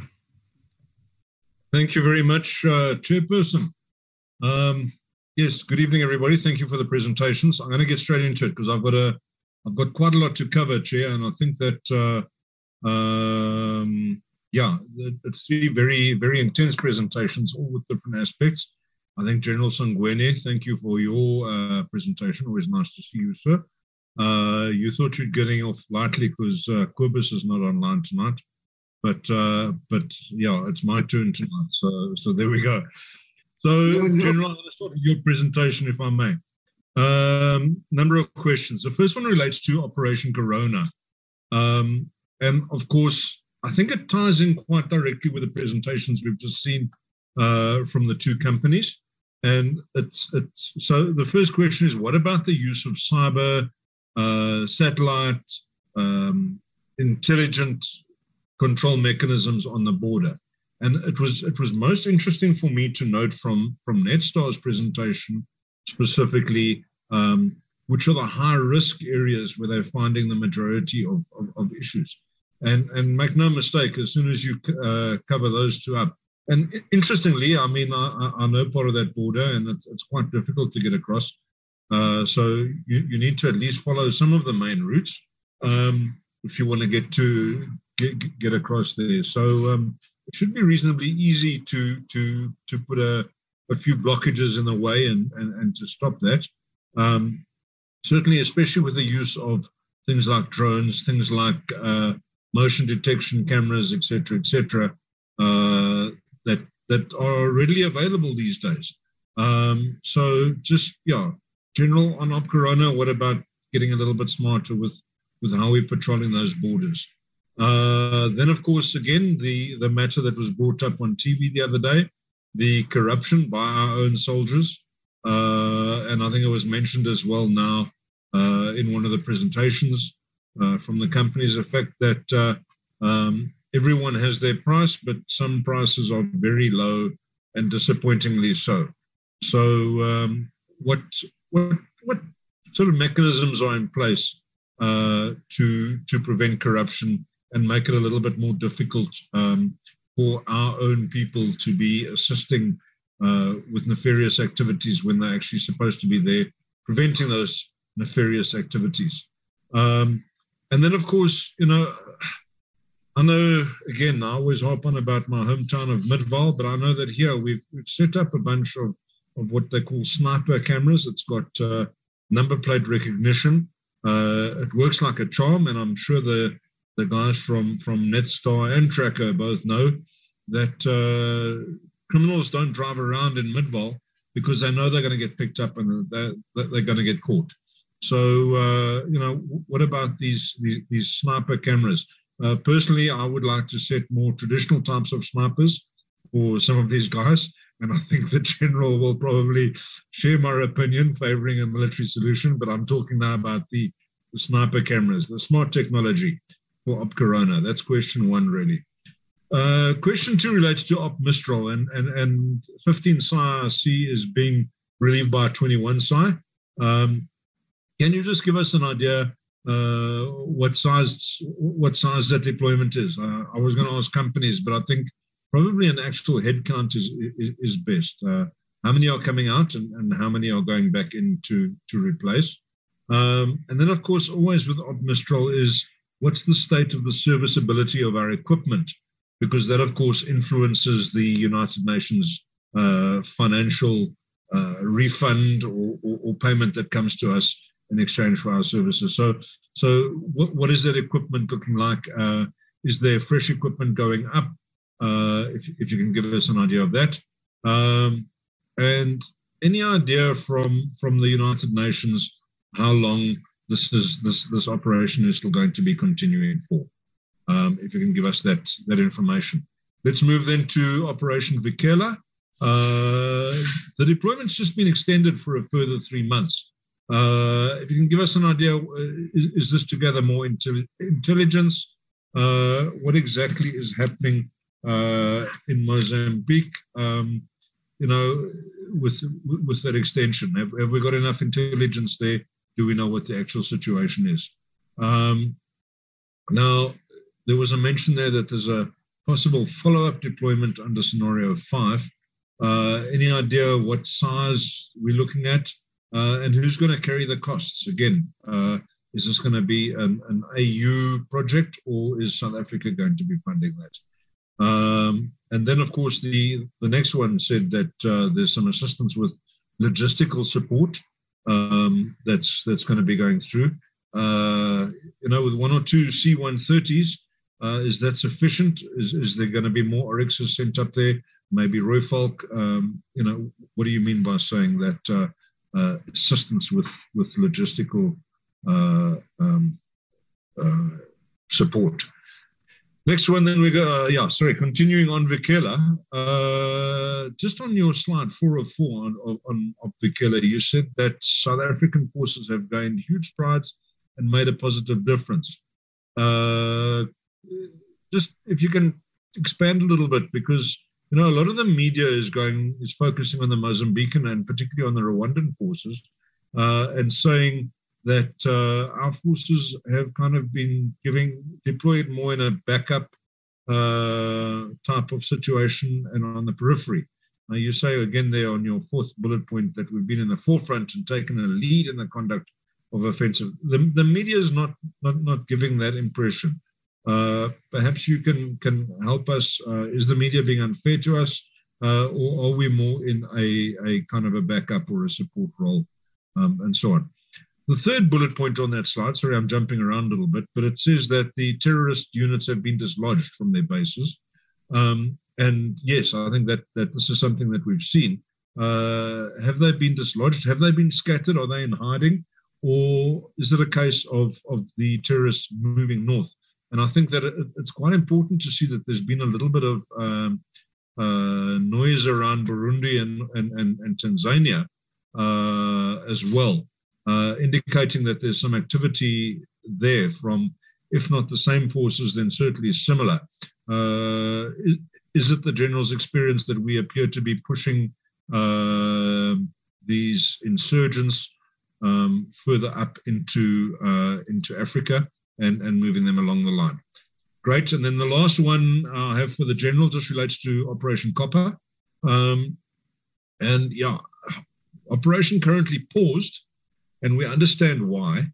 But just a, a question is what about our international responsibilities to patrol the seas around the Prince Edward Islands?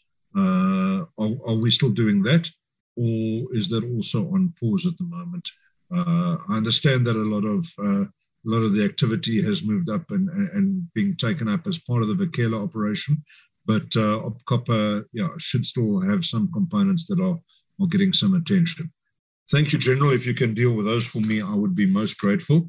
Moving on to the to the two gentlemen and, and Netstar and Tracker, I, I realize that uh, you you competitors and you probably uh, uh, don't want to be lumped together, but I'm going to lump you together anyway, if you don't mind. Uh, Mr. Noble, um, the last time I used the word nomenclature in Parliament, I got a bunch of funny looks. I was thrilled to hear someone else use that word, one of my favorites. Um, but but generally, yeah, I think I, have mentioned earlier when I was talking about um, um, Operation Corona. The very interesting to me to note that, that, that it's mostly on the Mozambican border that there appears to be a a, a big issue um, that was specifically on the Netstar uh, on, on your map. And I was wondering if Tracker has the same experience or if you're seeing different different patterns.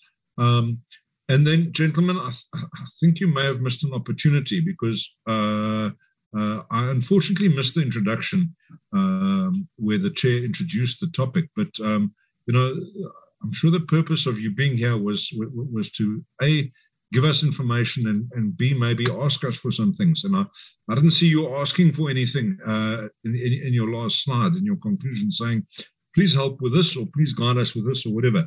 But from the from the content, Chair, um, it would appear to me that that certainly there there, there, there needs to be a, a, a, better engagement, probably with the SANDF, uh, with the Border Control uh, Management Authority, um, with SAPS, um, with uh, probably DIRCO as well, um, to to get a little bit deeper into, into these discussions. Uh, certainly has a role to play, and I spoke about the sniper cameras uh, that are being used. But uh, you know, SANRAL has got all sorts of uh, cameras that they take photographs of, of my car with uh, as I'm driving around Gauteng. I'm sure they've got the ability to put cameras up on some of their other major routes um, and, and, and, certainly you know make an impact in terms of this particular fight uh, and enhance the levels of, of cooperation. Um, so yeah, just just I think that probably a, a further engagement uh, would be most useful uh, in terms of this because I, I do believe it's something that needs to be stopped. Um, and if the Joint Standing Committee on Defence can be uh, the guys that kind of bring up one of these uh, uh, work sessions, like we've done before on, on, on various other topics, uh, inviting various role players to the table um, and, and spend a few hours getting different, different aspects together, pulling different people in and finding ways to cooperate. Um, I think that can only be a good thing. So, yeah, I, I, think, gentlemen, thank you for your presentations. They were they were informative. I certainly uh, learned quite a bit from them. Um, but you know, here's your opportunity. I'm opening the door. Uh, what can we do for you? How can, how can we help? What what what what what what do you need from from Parliament? Thank you, Chair. I'm done. No, thank you very much, uh, Mr. Ryder. Uh, may I invite uh, Ms. Lechwase? Ms. Lechwase. Thank you very much, Chair. Let me start by greeting all on the platform and welcome the presentations that were brought before us. Chairperson, I have only few questions for the general. Maybe one question might come from the Operation Prosper. I would like to know the total cost of both the deployments of KZN and Gauteng and the deployments of soldiers to the previous elections of local government. The other question is from Operation Vikela. I want to understand, Chair, on these deployments and operations to this SADC mission, are we having sufficient or enough and reliable, reliable aircrafts to ensure that the purpose of missions are accomplished? The last question that I have, Chair, is whether we, we all saw that previously it was reported throughout the media platforms that soldiers were being fed with rotten food. Have you checked maybe before the deployments that the food that the soldiers will be given are good for their health? And on Operation Copper, Chairperson, the annual report of 2020-2021, the department missed its target for the maritime patrols. So one would want to know if, uh, if, if, if the Navy, the SA Navy has met its target set in relation to this operation. Thank you very much. Uh, thank, thank you very much. All right, General, uh, I know you would also want to uh, participate uh, in the discussion with the, the companies uh, from the trucking industry. Um, I, I, I, would suggest that we do the following: that we start, that we uh, deal with them now, uh, ask questions, make comments, and then invite them back to uh, respond. And then when I were done with them, uh, I would then invite you to come and then deal with the questions that are specific to your presentation.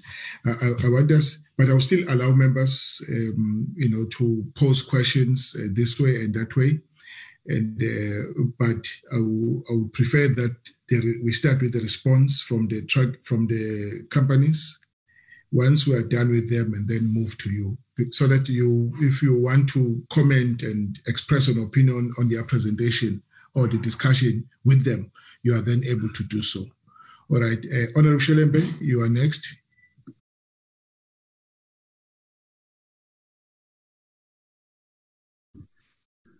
Thank you, Chairperson. Uh, Chairperson, I think, I mean, uh, Honorable Ryder has covered a lot uh, of the question that uh, one was going to ask. But, um, Chairperson, I mean, uh, in your introduction, you spoke more, especially about, I mean, the people coming in and out uh, of the country without, I mean, proper, I mean, permission um, to come to the country. I just want to check because if one looks, I mean, uh, in the country, one of uh, the biggest problems that is crippling the economy of this country are the people who are coming to this country illegally and coming to sell, I mean, uh, the goods that are not, I mean, lawful. And what, I mean, is there anything that uh, the Department of Defense, especially say uh, General Sangweni, he thinks that can be uh, used or can assist the department to reduce, I mean, uh, the number of people coming to the country without, I mean, proper documentation. I'm very, very worried. Whilst I mean, you're speaking of, I mean, the smuggling of the vehicles from the uh, country to outside, but the people, I think, uh, the only way to come and do that is through coming without any proper documentation. And uh, two, Chairperson, uh, when we were doing the oversight uh, on borders, there was that uh, challenge of uh, broken vehicles and also, I mean, vehicles without, I mean, the tires uh, because of the procurement issue that is central. I want to know if, I mean, that problem has still not been uh, uh, sorted out. If, I mean, they are still struggling, I mean, to move, I mean, from one point to another point with those vehicles like the 4x4s as they require. And maybe I didn't get well on the issue of the Jersey barrier that they like uh, on that um, Kosi Bay area, where I mean uh, the walls were built, but the project is not complete. If there's any uh, progress or program or assistance from other departments to ensure, I mean that uh, that walls that are being built to stop uh, or to prevent uh, the smuggling of the vehicles from us to Mozambique, whether any other department has come uh, to assist in that uh, issue. Chairperson, also, I'm worried about, I mean, uh, the issue of, I mean, uh, the members of the SANDF who are not honest when it comes to looking after the borders, who are working with the criminals. I just want to know from uh, Ubabu uh, since he's responsible, because if, I mean, uh, this thing continues, it makes his department or his area of uh, uh, responsibility becomes a failure. What, I mean, uh, he's uh, doing, I mean, to ensure that, I mean, these people who are involved in that are exposed because now we have seen that some soldiers are working with uh, taking the goods, uh, allowing the people to go from South Africa to Mozambique, uh, whereas we have, I mean, the soldiers. Is there any improvement or anything that's being done by, I mean, uh, him to see that this thing is stopped uh, before, I mean, a big damage, I mean, is caused? Because once this thing becomes uncontrollable, where soldiers are working with the criminals, I think the country will not be protected as we are expecting. Uh, thank you very much, Chairperson. Okay, thank you very much, Mr. Shelembe. And um, I also see uh, Mr. Motsomai. Uh, Motsomai, Honorable Motsomai.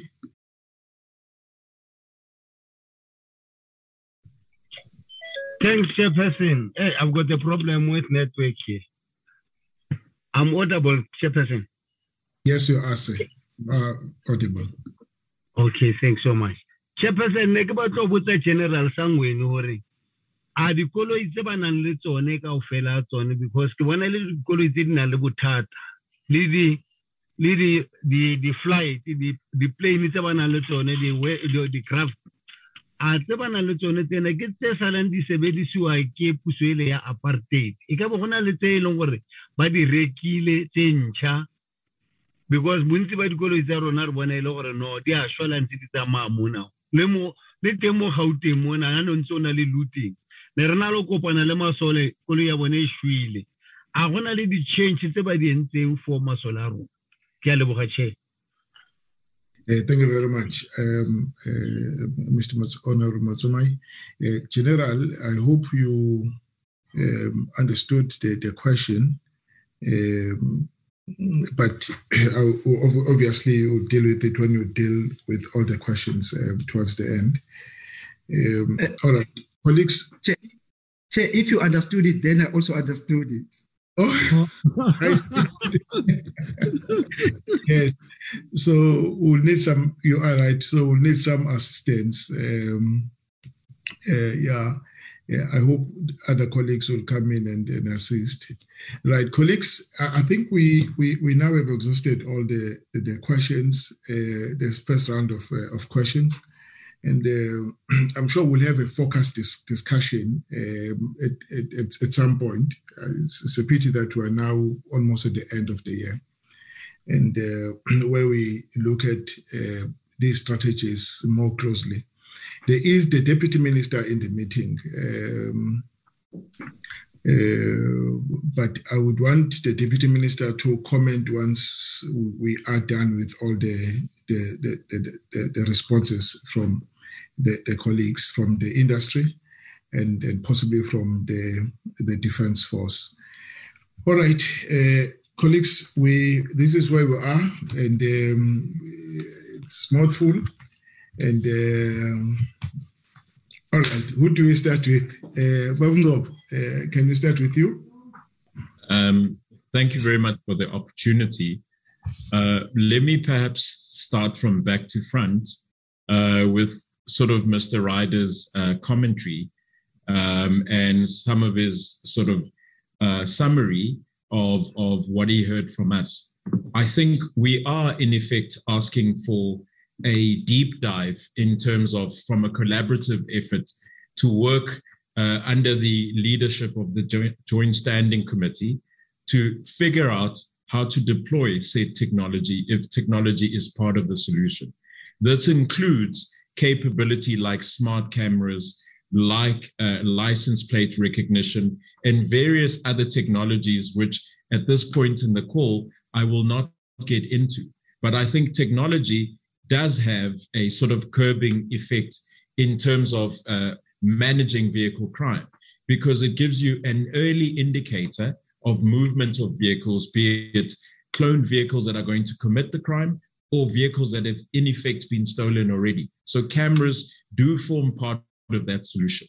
So there's two things that I'm almost landing. The first is uh, part of my ask was that we create this joint team that would really focus on what the solution is. I think if it wasn't clear, Mr. Ryder, part of what I'm keen not to do is to prescribe exactly what the answer is, because I think the committee would give breath under perhaps the leadership of the SANDF in terms of where that technology could be deployed. I'm, I'm very mindful of the sort of legal uh, constraints in terms of that. One of the difficulties, Chair, around giving the exact figures of the number of vehicles that are uh, um, uh, recovered is, I think, in a broad sense, uh, we can give a very good indicator of recovery rates in country. And I think that's publicly available knowledge in terms of what the recovery rates are. What makes it particularly uh, uh, challenging uh, cross border is that one, um, the total number of vehicles that go across the border, there's an indicative number that says roughly 30 or so percent of vehicles that are stolen make our way through to the border. But that's an indicative number, and a deeper dive would be required. The second issue is that even in instances where vehicles are uncovered across the border, to bring them back into country is often a challenge. So that will really dilute the numbers from creating a, an indicator. The, the third element is I think there was a question around the insurance industry. We do work quite closely with one another, perhaps under the auspices of the South African Insurance Crime Bureau, where it includes all the industry bodies uh, that really look at this from multiple dimensions. So, in other words, one from a tracking company, two from an insurable risk perspective, and a recovery perspective. I think what also creates some challenges for them is in some countries, the laws don't allow, for example, a third party. They require the original owner of the vehicle. Now, if your insurer has paid you out, there's no ways I'll go to a foreign country to recover a vehicle. So there's all sorts of dimensional uh, and legal and regulatory constraints that prevent that. The, the, the, the sort of last aspect I'd like to touch on um, to Mr. Ryder's question is um, from the point of view of the values um, of of, um, of of the vehicles that that we have a, an indication of. Leon, I don't know if you just want to jump in there and just give an indicative value.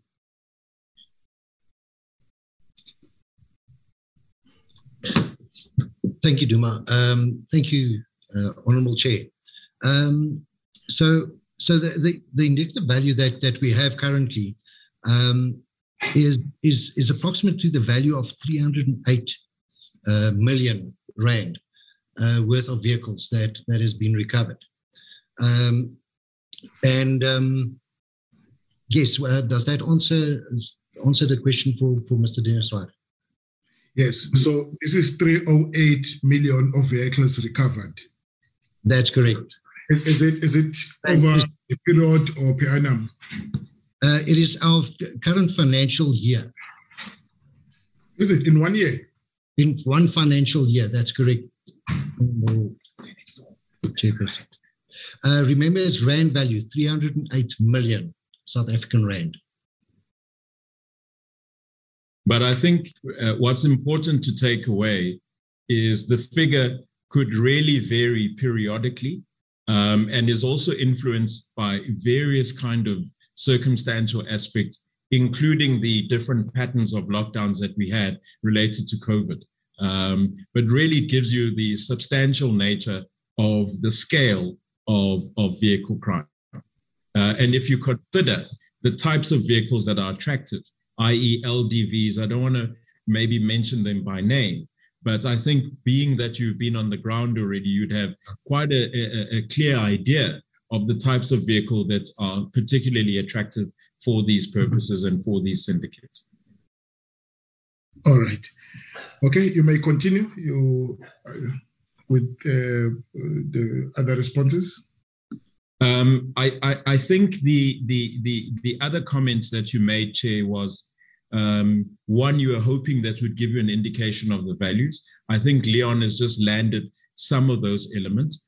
I also think that, uh, as I said, I was careful not to specify uh, what the solution is. But I really, really fundamentally believe that, uh, if, if I may, that a bit of a deep dive workshop style session where we can then unpack the technology tools, um, either ourselves or together with our partners from a collegial perspective, is what needs to happen because there is technology already on the ground but the scale of that technology and where we prioritize or optimize that technology, I think, is the issue. So while we may see a certain border post, i.e., Komatipoort was one mentioned, or Kosi Bay or Messina, uh, one view. But there's another sort of other elements which involve other types of uh, seductive crime, if I can use that term.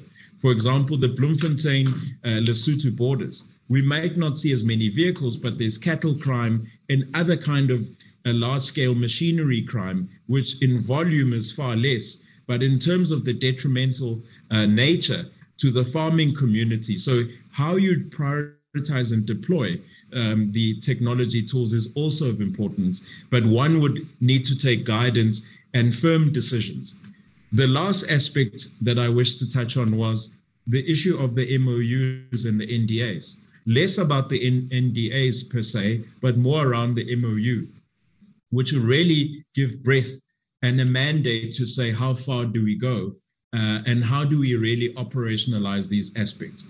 I did mention that we have the benefit of having uh, uh, deployments on the ground. In, in other words, our own teams that help recoveries.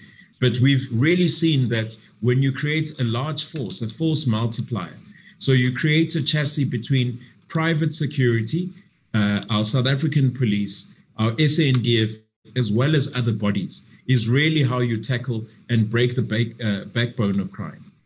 Lastly, I think some of our uh, uh, members of the committee, honorable members uh, like um, Honorable Shelembe, mentioned the issue of, of the movement of people or human centric crime, whether it's undocumented, whether it's contraband. You know, vehicles form a key basis because there's there's uh, opportunistic shopping, as we call it, where undocumented individuals go across country, but in order to ferry the goods across, it's far easier if you have a motor vehicle. It's far easier if you have a firearm. So, really, when you tackle vehicle crime, it becomes a key uh, in terms of breaking the backbone of crime. Um, lastly, uh, Mr. Ryder also touched on, I mustn't forget this point, that we are competitors. But I think if we want to give breath to the assertion that uh, we want to create a, a safer South Africa, um, some some activities are well beyond commercial interest because it, it kind of creates a benefit either way. So if they recover vehicles, in other words, Netstar or we recover vehicles, it means a South African's vehicle is returned. It means a South African is safe. And it may mean our neighboring countries to some degree are also that little bit safer. I just wanted to land those few points. No, thank you very much, uh, Mr. Ngcobo. Uh, Mr. Morgan? Thank you. Um, I think um, just to echo some of the sentiments um, already expressed, um, I, I, certainly agree with them. Um, particularly the South African Crime Insurance Bureau, Bureau, would be a very, very good starting point in terms of a central body uh, representing the insurance industry. Um, I think the reality is where we're sitting right now is we do have good working relationships on the ground. Um, I think what we don't have is a broader framework under which we can operate and a broader operating model under which we can operate. So I would uh, strongly suggest in terms of an ask would be some further engagements as to how do we put together an operating framework um, between the industry, between the South African Defence Force and the other law enforcement uh, agencies for that matter. Uh, the, the discussion in terms of the value of vehicles that um, are moving across the border um, is, is a very difficult one to, to quantify. Um, some of the challenges in, in getting to that number is we find within the tracking industry we in fact recover the vast majority of vehicles within the first few hours of them being stolen. In other words, those vehicles that would have made their way across the border, we recover quickly within the first couple of hours. Um, the other problem that we face in this particular uh, area is we find that those vehicles which we do not recover, um, there's and, and and and this is by far the minority of vehicles. We don't know where they are destined to. Are they, in fact, cloned and recirculated within the country? Are they broken down into car parts? Very often the case. So, where we're sitting right now, it would be very, very difficult for us to make any kind of estimation as to what's moving across the border. Also, when one looks at our particular car pool, our car park, which are our customer base, they fit into a certain segment within the industry. Um, and we know for certain that of the vast majority of vehicles in South Africa are prob- possibly not insured and possibly not fitted with tracking type devices. So I think in terms of getting to an estimation, I think if one were to look at the SAP statistics and then take a percentage of that might be you know, an, an, an, approach to take. Um, so, yeah, just to wrap it up, certainly an, an opportunity to engage uh, with the authorities to put together an operating model, and for us collectively as an industry to collaborate and work together, which we do. It's very often that we find that we will get into a scenario where we recover multiple vehicles, and those vehicles will be both our vehicles, our customers, and other tracking customers. So, in a sense, we do co- collaborate on the ground, um, and then that's an ongoing um, uh, approach that we do take. Um, uh, I, I trust I've answered at least some of the questions adequately. No, no, you you you you you, you, you did. Um, I think you you have covered a good ground. Uh, you have actually your presentation, uh, both uh, presentations have actually met the objectives um, of this uh, meeting. Uh, we've teased out uh, issues. we know exactly where we all stand on on on, on the matter we I agree that a once-off meeting uh, is not going to help uh, deal um, diagnose the the, the problem uh, in any uh, much uh, in depth, and uh, that that we need a, a, deep dive kind of session. Um, we will certainly reflect on, on, on that and what appropriate platform we use to deal with these issues as suggested.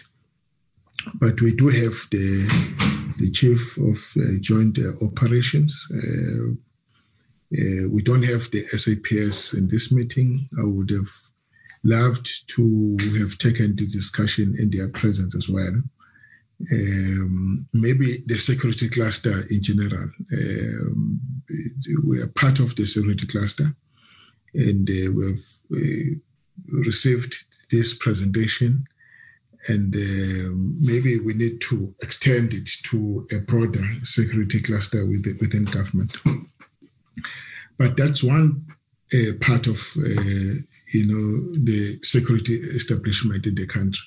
We also have the security industry uh, broadly that uh, it's, has equipment, uh, equipment and um, other technologies that, in my view, may actually outnumber uh, that which is available uh, within the state. Uh, well armed uh, industry, you know. So, well, I'm, I'm, I'm just speaking from, you know, my ignorance, but they are there and you can see the amount of, um, you know, um, equipments uh, and the resources they have at their disposal that they are really a force uh, not to be ignored when we discuss uh, matters uh, like this. And then you have you and, um, and, and, and other people as well. So, so we will have to try and distill this, see how we take it forward as, as the committee. But we thought that because we had started this process, we were on the ground and we received this information, and uh, we, we, need to process it. But before we can take it any further, we need to get what how this uh, impacts on on you as people who are directly affected uh, by this. Yes, yes, our people are directly affected. You act on their behalf. It's just that you can't get everybody commenting, and uh, you are then able to co- coordinate it.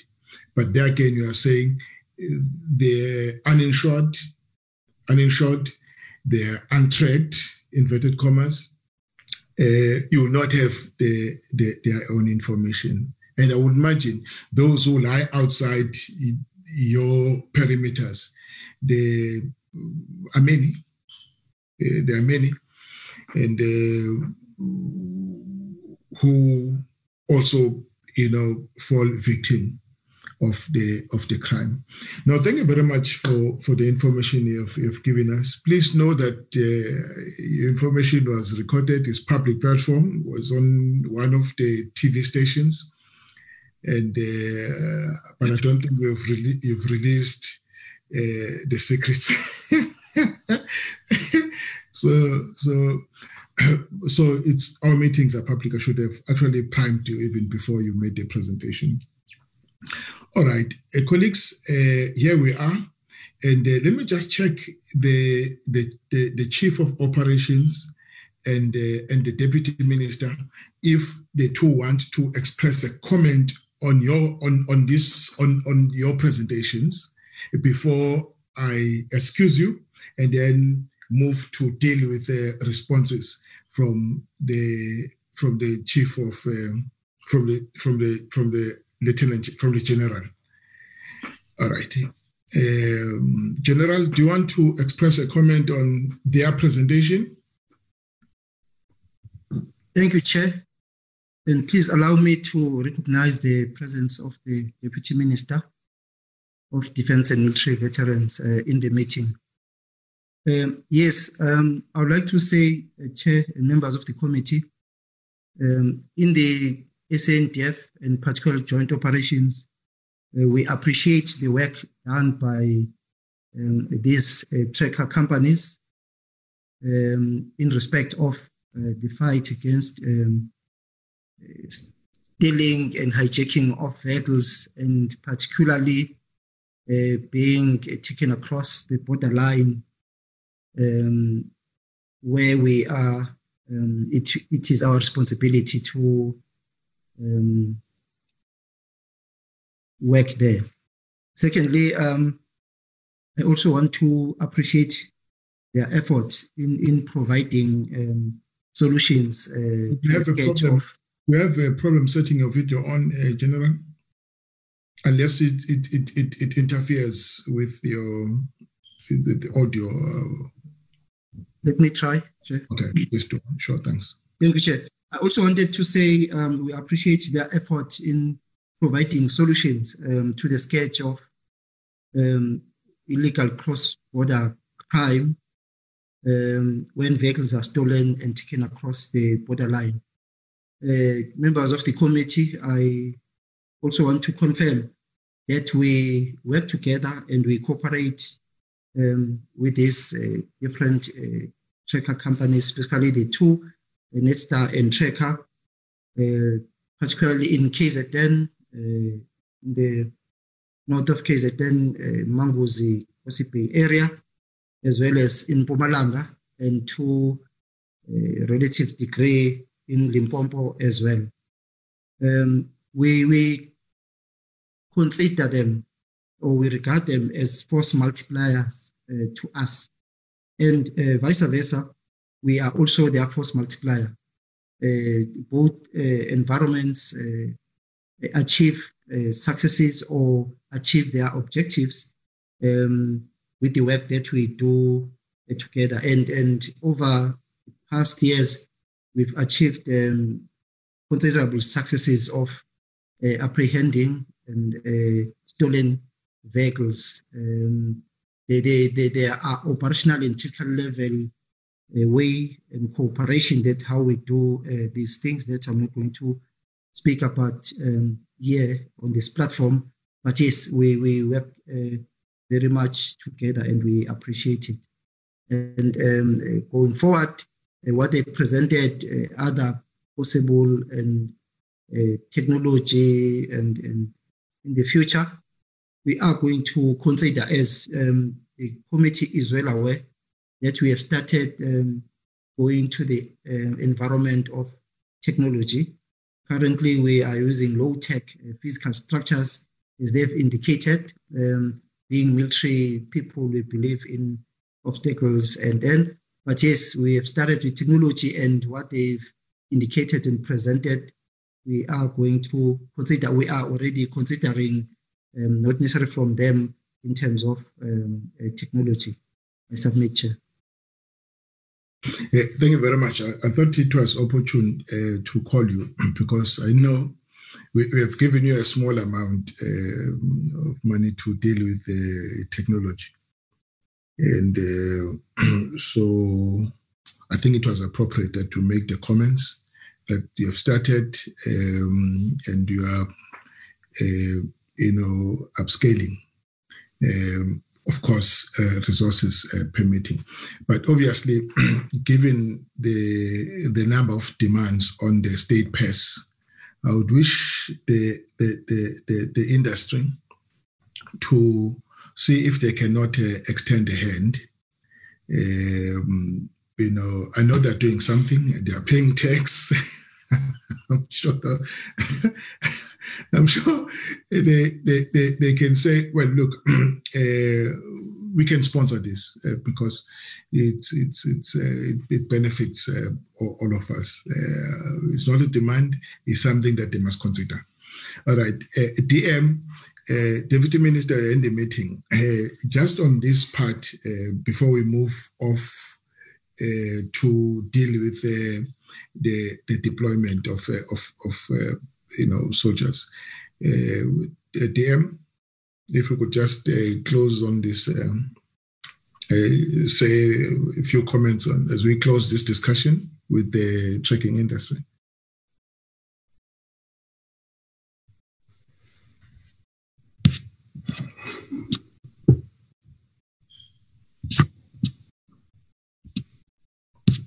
All right. Uh, I don't know uh, what happened uh, to to the deputy minister. I did get an indication that he was in the meeting uh, using someone else's uh, gadget, but no, it's fine. All right, look, we would want to end it at this, and uh, we certainly reflect on this. And when we extend an invitation to you again, please don't say, ah, we've been to these people and um, yeah, we, thought we, we, we should uh, were part of the security cluster and we shouldn't know what it's, it's happening because uh, we're at this level, but we are also public representatives and people come to us uh, for answers and we don't have the answers. Uh, so it's good that we have had this discussion. Colleagues, um, Tracker, thank you very much. Uh. Uh, Netstar, Babungobo and the team. Netstar, thank you very much uh, uh, for your presentation this evening. We'll certainly you know, we've at least established this relationship. And uh, uh you're waiting, Ngcobo. Thank you very much, Chair, and the rest of the committee members, and as well as the Deputy Minister for the opportunity. Thank you. Thank you very much, uh, Mr. Morgan. Thank you very much for the opportunity. Um, we look forward to uh, further engagements on this um, on this front. It's uh, it's it's been a long time coming and it's a wonderful opportunity and we'll embrace it. Thank you. Thank, thank you very much. You guys are free to leave uh, whenever you think it is, um, you, you, whenever you want to. All right, colleagues, we now can, we now can move to uh, the to receive the responses from the from uh, General Sangweni. Over to General Sangweni.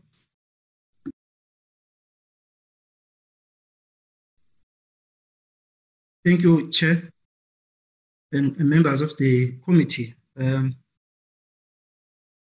uh, please allow me to start with um, Ndate. Uh, Chair, I want to confirm Uri Gumtrele, uh, Honorable Mutsamai, and, and uh, on his questions. That um, he posed that are there new vehicles or aircrafts uh, that the SANDF has acquired or are still using uh, those uh, assets of the SADF.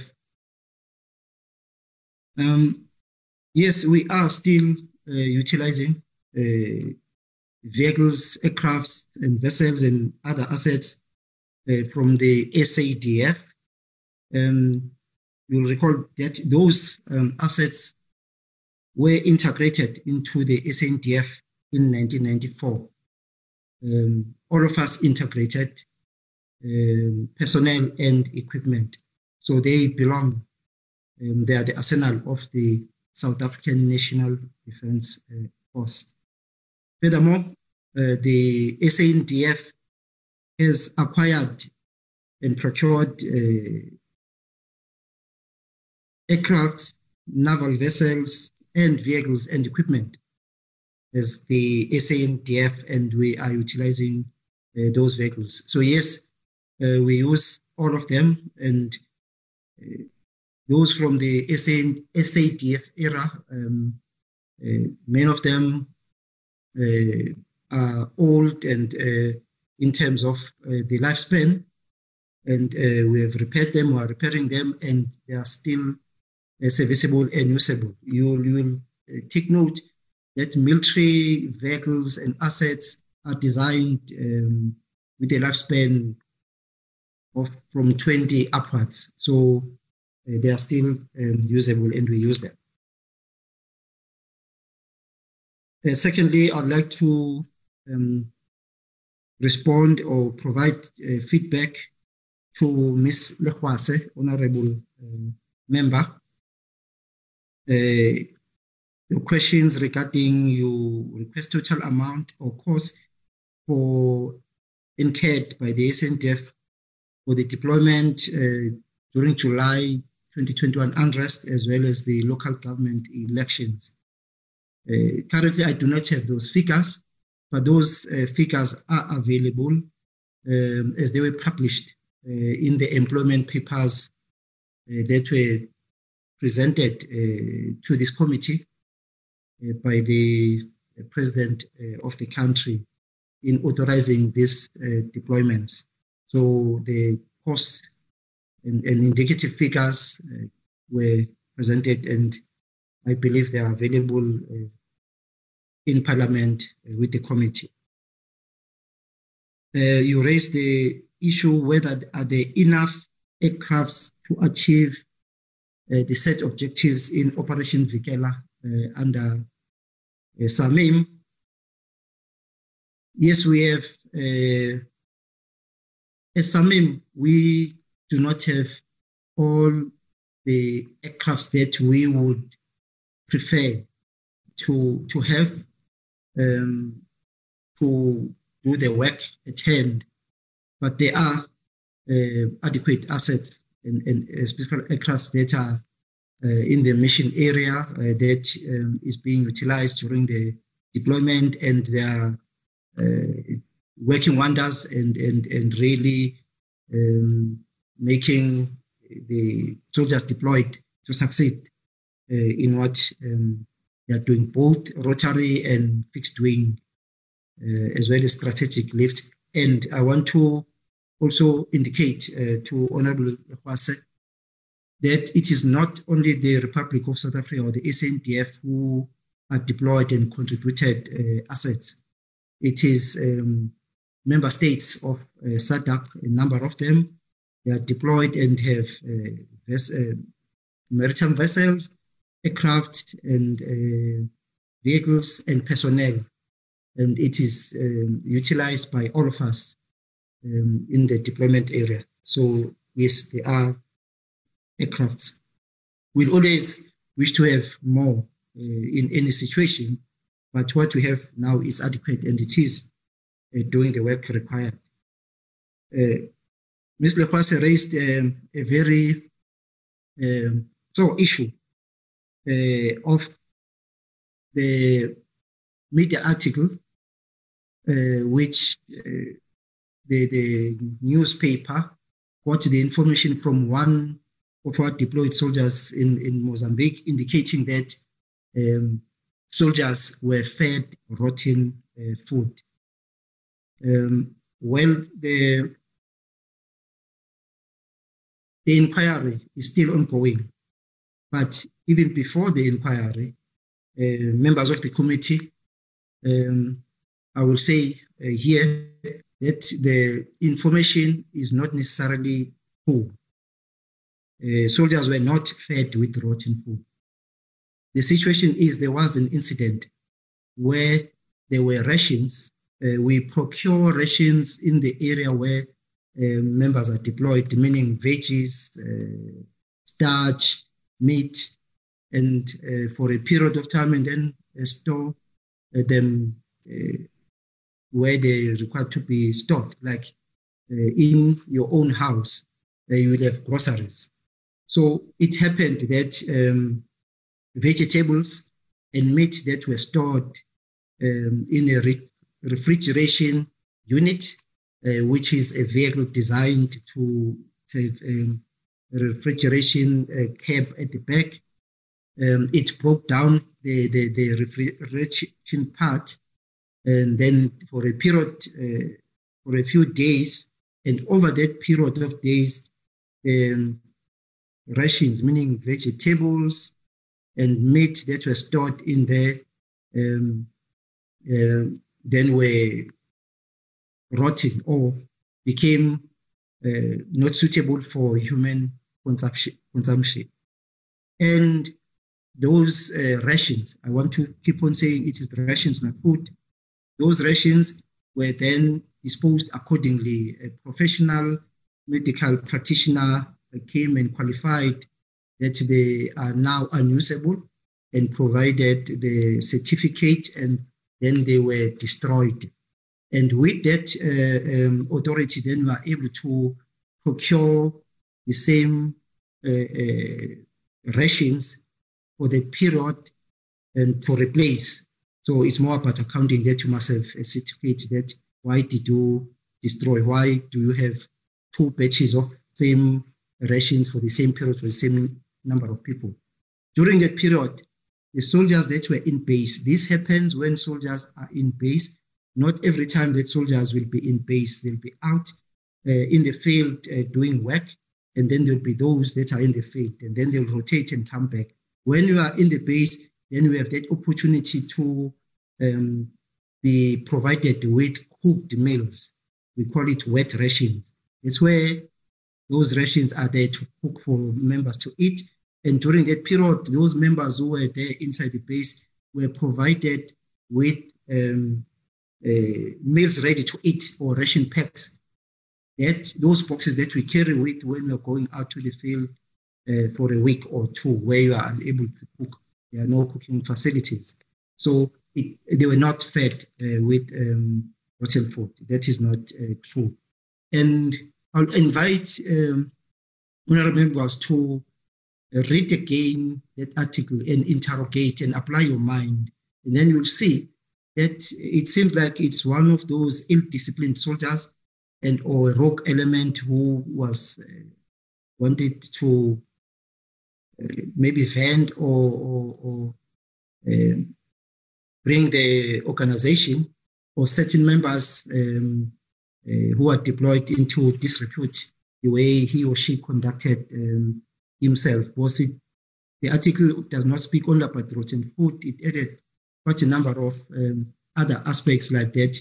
Um, the allowances that they should get once they are there, once they are getting some, a bigger chunk of the allowances is um, uh, paid into their accounts. Then there's a small for self-sustainment small amount for self-sustainment. They, they indicated that the commander drew that money and did not give them, and then they had to borrow from him. That that is not true. Um, there are two ways of, of providing the allowances.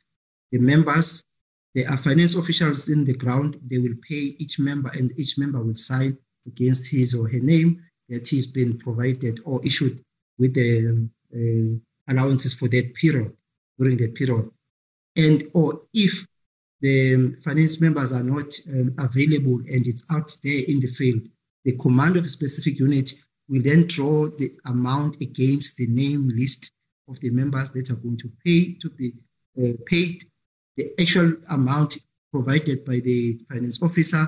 He or she signs for them, and when, when he pays, again, each member must sign on that schedule that I did receive and, and have been given. So uh, clearly you will see that um, uh, there's a lot of uh, malfeasance in that um, um report. Um, yes, we are looking at it and trying to check um, if everything is, is, is okay, but the investigation will bring forth the actual um, situation. But as where I'm standing or seated, I'm saying uh, the issue of members giving rotten food is not true. There's a lot of untruth there, indicative that they are only getting three liters of water a day. No, it's not true. They are getting much more bottled water. And the bottled water, its uh, purpose is for soldiers to drink just as a precaution. But to cook, to wash, and to wash yourself, you use the water that is provided in, in Mozambique. And, and um, we all know that if water is seen to be suspect, but when you boil it and cook it, it's got no problem. Um, uh, then they are provided potable water in terms of bottled water. Um, I believe I covered uh, that part for Ms. Um. Um, a response to Mr. Ryder uh, is quite um, a lot of questions. I'll try and um, uh, give feedback. Uh, in respect of Operation Copper, as I have indicated that we have taken an operational pause for Op Copper. Um, and the question was that, uh, so what is the situation with our obligation to do maritime patrols uh, to the Prince Edward and Marion Islands? Um, Honorable Ryder, as I've indicated that for operational pause, one of the reasons is the challenges that are faced by our South African Navy. Um, we've got uh, uh, vessels, limited vessels, and other vessels are under repairs and other vessels are deployed. So whilst we are having vessels serviceable and uh, deployed uh, to various areas, at certain stages, yes, the obligation to the Marion Islands and Prince Edward um, uh, will be affected. Um, but when any stage when vessels are available, it proceeds. This has not been stopped. It is only Operation Copper, um, the maritime strategy or, or effort of SADC to Mozambique Channel that is um, on pause. Um, in respect of um, consideration of surveillance in Operation Corona and or smart technology, uh, yes, uh, we have started already um, uh, last year looking at application or in bring in smart technology and surveillance and radars. And, and yes, we were at, last year provided with by National Treasury a certain funding ring fenced for both border technology and, and, and, and border safeguarding facilities. Uh, we are busy with that. And uh, as I said, I appreciate what the tracking companies presented. And some of it, they are using it um, in our area. It is their equipment, uh, but it becomes a force multiplier for them and a force multiplier for us. But out of that collaboration, we are learning, we are gaining what type of, of technology is suitable in that environment. That environment is, is different, it's in the field, um, uh, it's far away from uh, many areas in terms of connectivity. There are a lot of challenges, but yes, we have considered and we are. It will come in gradually, uh, Mr. Ryder. Uh, maybe as early as uh, the next financial year, hopefully.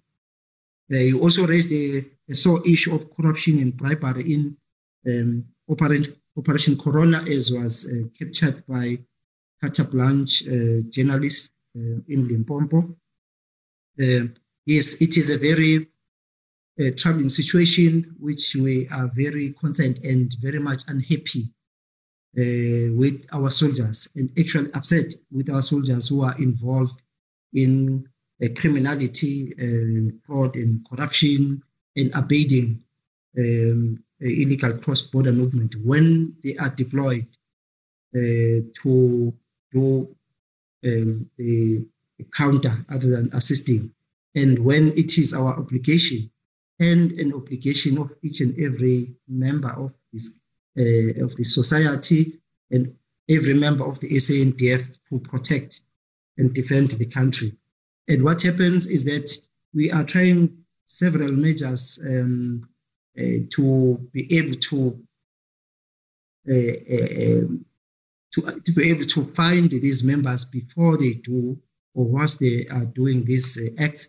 And when it happens that um, uh, they were found after and uh, disciplinary actions are taken immediately, you will recall that uh, I think three or four months ago, um, there was an outcome of those investigations of the Hawks together with the military police, where seven members were arrested, ultimately arrested for having been involved in, in, in a syndicate for uh, allowing vehicles to cross the borderline in Limpopo. So action when uh, those uh, culprits are arrested, it is taken and, and criminal uh, procedures uh, undertaken.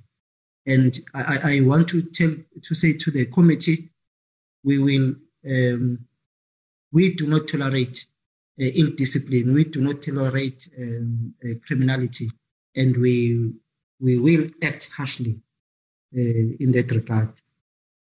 Um, Mr. Ryder asked the um, uh, Mistral rotation the number. Uh, the Force Intervention Brigade that is rotating, uh, the force level is 700 members.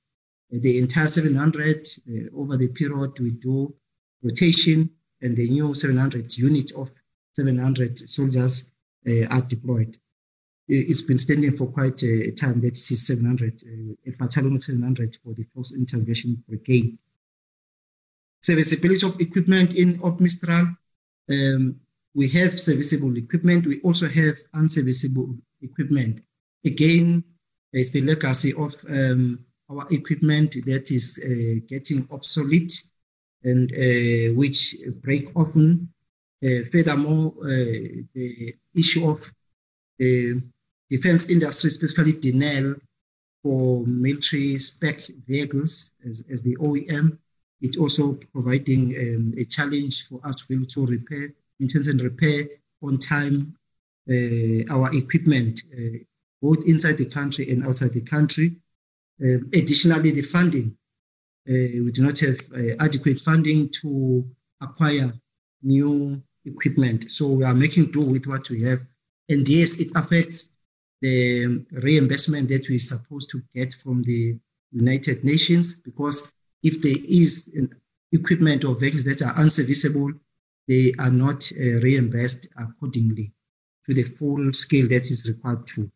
And we are working hard on that, but it's a number of challenges, as I've uh, stated, um, funding being also one of them. And I know I've heard people saying uh, not everything is about uh, funding, but for a vehicle or equipment, uh, you have to repair it, and it is cost. You must incur costs when you are maintaining and repairing it.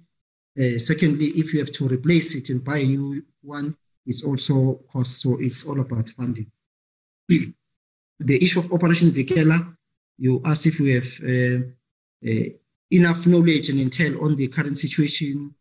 Um, and as a result of the extension, yes, in the mission area, we have um, the decision for the first three months to be extended was because um, it was indicative that there is huge successes and and and um, the terrorists were being hammered and uh, the deployment was gaining strides and, and gaining territory and had dislodged uh, the tourists from their areas uh, where they had taken Palma under their control, but now it's back to under control of government forces. And that was the reason and motivation that um, the effort of the rapid deploy capability must be extended and continue, and it's still continuing gaining um, uh, successes. Um, you ask who will bear the cost of possible scenario five. Uh, all peace, peacekeeping or uh, multilateral effort, then the mother body bear certain costs and the troop contributing country also bears certain costs. So it is the same as happening now with scenario six and also with the wider peacekeeping scenario five. Um, it will be the same. But uh, I want to urge and say to the members of the committee, we cannot and should not compare uh, SADC as a mother body and uh, compare it to the United Nations in terms of capabilities and, and financial um, standing. So yes, there will be a difference in terms of how much cost is um, the troop contributing country in carrying in SADC mission uh, compared to a mission of the United Nations. And you spoke, you uh, asked the possible force levels for the uh, possible scenario five. Uh, at this stage, there is no decision indicated that it is doctrinally and structural that when you've achieved objectives of the, the military effort and intervention, then you go to you, you scale it down to um, proper peacekeeping or, or uh, original peacekeeping uh, uh, effort of scenario five, and where civilian elements are also um, on the ground. So we do not know. We have not decided. SADC actually has not yet got to when that will happen or might happen, and uh, what force levels uh, will be on the ground or will be re required. Um, the, your question regarding that Samim or Vikela is taking the lead and uh, whether the media is not coming through, I, am not sure in terms of how far the media is, is, is, is, is going. But yes, in the initial stages, we saw the media uh, only reflecting the uh, how uh, the Rwandan Defense Force uh, was doing and, and, and, and, and gaining stride and succeeding, and, and nothing from Samim, or very little from Samim. I think, yes, it was the media, maybe biasness, maybe, and or that Samim being a, a, a, an intervention, the, the aspects of, of communication uh, officials was not yet in place, but uh, I think month number two, uh, we started getting media statements from the uh, communications office of Samim reflecting the successes. And by month number three, there was no other way that the media can ignore what the public was saying and um, many stakeholders and, lead, and leaders um, commending the effort of uh, Samim and uh, then the meter then came on board as, as, as well. Uh, so currently we, we are getting, I think, enough recognition, uh, the effort of um, Samim. Um, I, I, hope uh, that I've covered all um, the questions. Um, uh, Mr. Shelembe also, uh, as the last um, part of the of the questions uh, posed. Uh, you asked Mr. Shelembe that do we have Honorable Shelembe that do we have new do we have new solutions um, to prevent um, the high rate of illegal cross-border movement into our country? Um, not necessary solutions, but the effort is there, and we are working hard and trying all sorts of um, uh, measures and interventions as you are quite well aware, when you visited the deployment area, we indicated initiatives um, that are there in, uh, in place. And as we also get to technology in terms of uh, uh, um, physical uh, technology, as well as the high tech technology that is coming in, then it will um, be a force multiplier to the soldier. So the few soldiers that will be there will be able to gain more in terms of stopping and preventing and apprehending the illegal cross-border movement uh, into the country. But uh, we must also take cognizance that the, the, the migration, illegal migration, um, has to be addressed by uh, security, but the source um, uh, is not a security issue. So other interventions, um, whether economically or socially, uh, must play its role to reduce the appetite or intentions for uh, migrating uh, to RSA and doing that uh, illegally. So yes, it's a whole of government effort uh, that is required. you raised the issue of procurement, which affects um, how we are able to respond to our work in terms of um, serviceability. um, it has not been resolved. It has not been changed because it is a structural issue. It is not a particular person or entity. It is the regime. The procurement regime um, is, is not flexible enough to respond to the requirement of the security environment, maybe particularly uh, the military, where when you are faced with a, um, uh, you, lose, you lose a tire and you have to go and repair, you can do as quickly as required by the situation when you do not have enough reserves. So the regime of procurement is still the same, and we are um, working through it. Um, and you asked also the issue of stopping and preventing misconduct. Uh, I answered that when I was uh, addressing the other questions.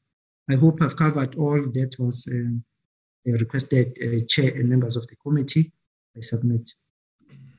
Uh, thank you very much, uh, General. Oh. You, I think you have covered all the, the, the questions. Um, colleagues, um, Dennis Ryder, do you want to do a follow up? Yeah, please, Chair. Just just the one thing. It, uh, it, it's not a well, yeah.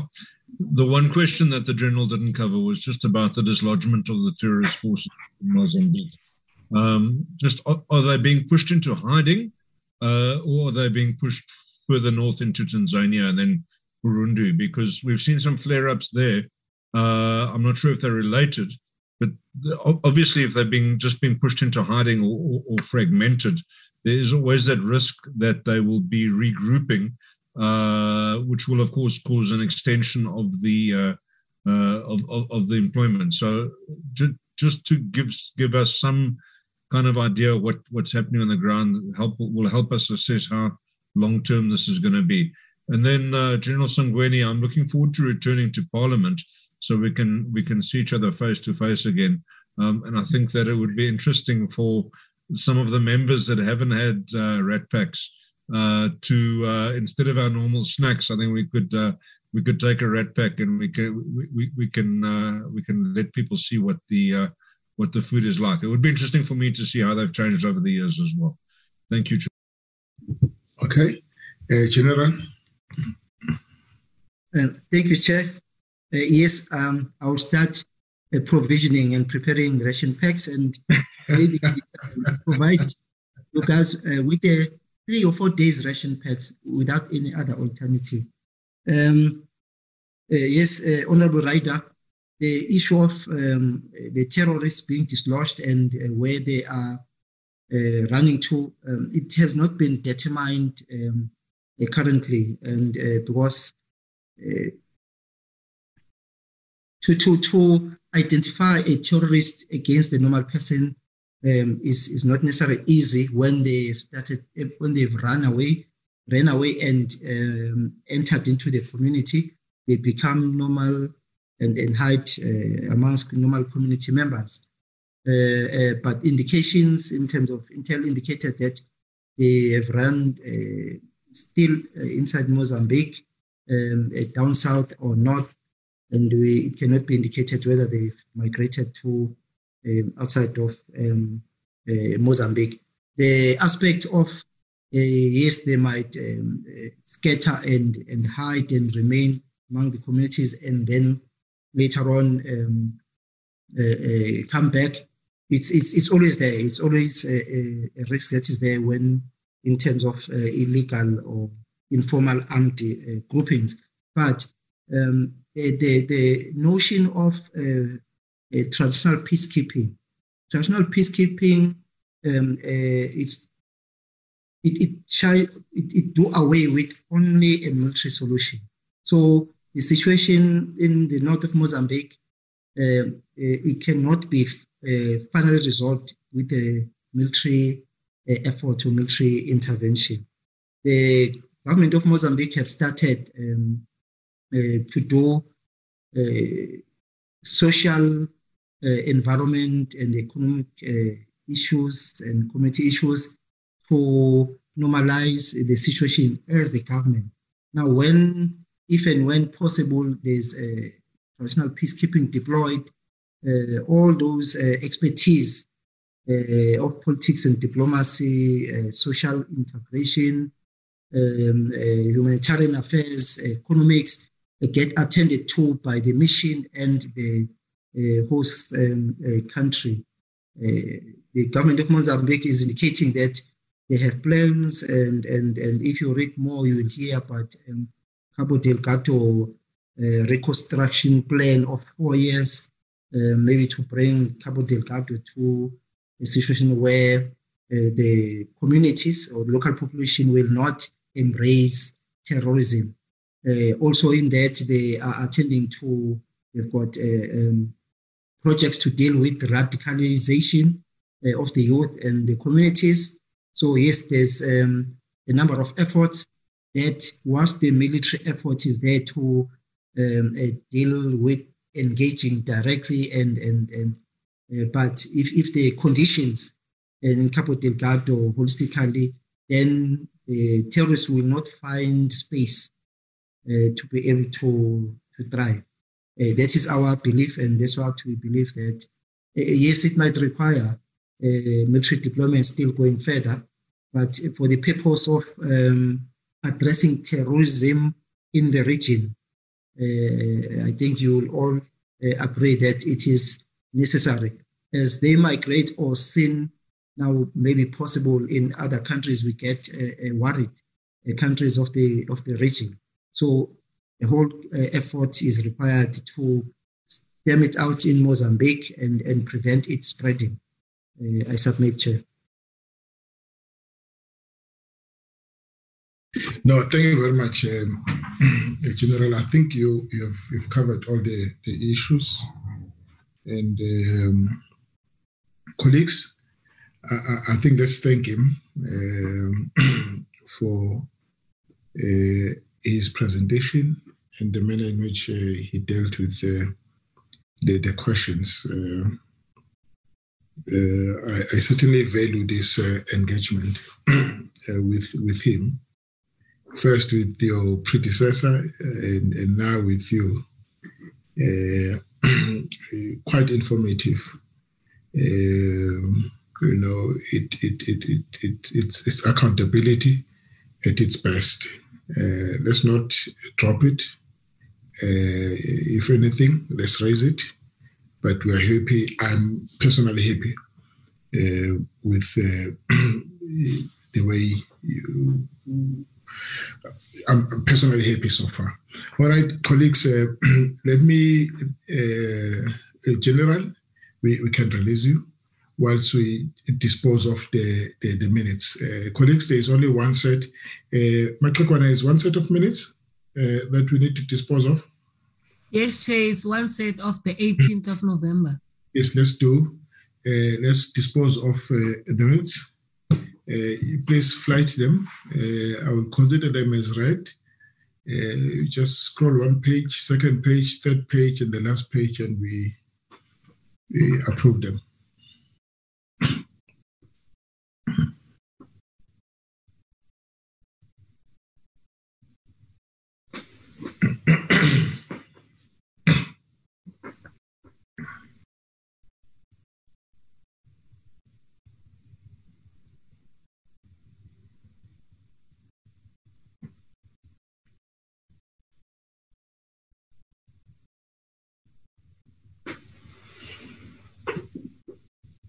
Right?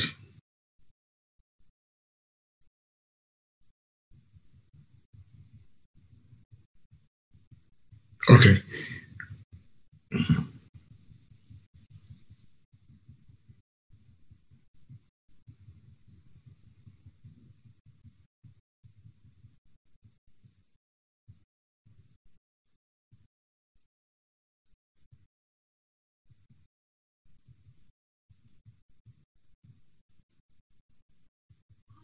All right. All right. Uh, so these are the minutes, colleagues, uh, of the 18th of November. Uh, this is the attendance record. Just scroll down.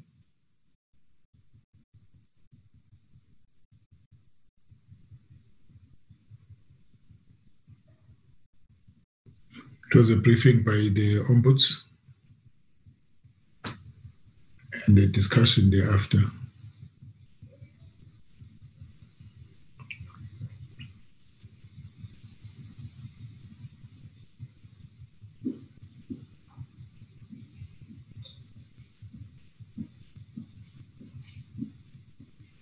And the consideration of the fourth term.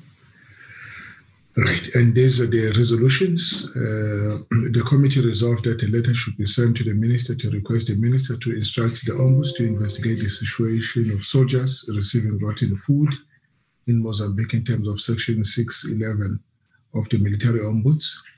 Uh, the committee resolved that the, the office uh, of the ombuds should send a request request, written request, uh, requested written responses within five days from the working day of the meeting. I think they've complied with that, and we adjourned. Colleagues, uh, are there any corrections you may you might want to, to effect? All right, and uh, can I get a mover? Chair. Yes, Chair. Yes. Oh, Ellen, Ethel. Oh, yeah. Thank you very Yes, much, Chair. yes, Uh, greetings, greetings to your good self and all members present in the meeting, Chair. I propose that we accept the minutes as true reflection. Thank you. Thank you very much, Nkosi, uh, for the uh, for proposing. Uh, any seconder? I second, Honorable Chair. Uh, Bartlett seconds. Thank you so much, colleagues. Thank you very much for your time. We are now at the end of the meeting. Uh, you may then reunite uh, yourselves with your families. Good night, Mutle. Thank you very much, Thank. Chairperson. Recording stopped. Thank you.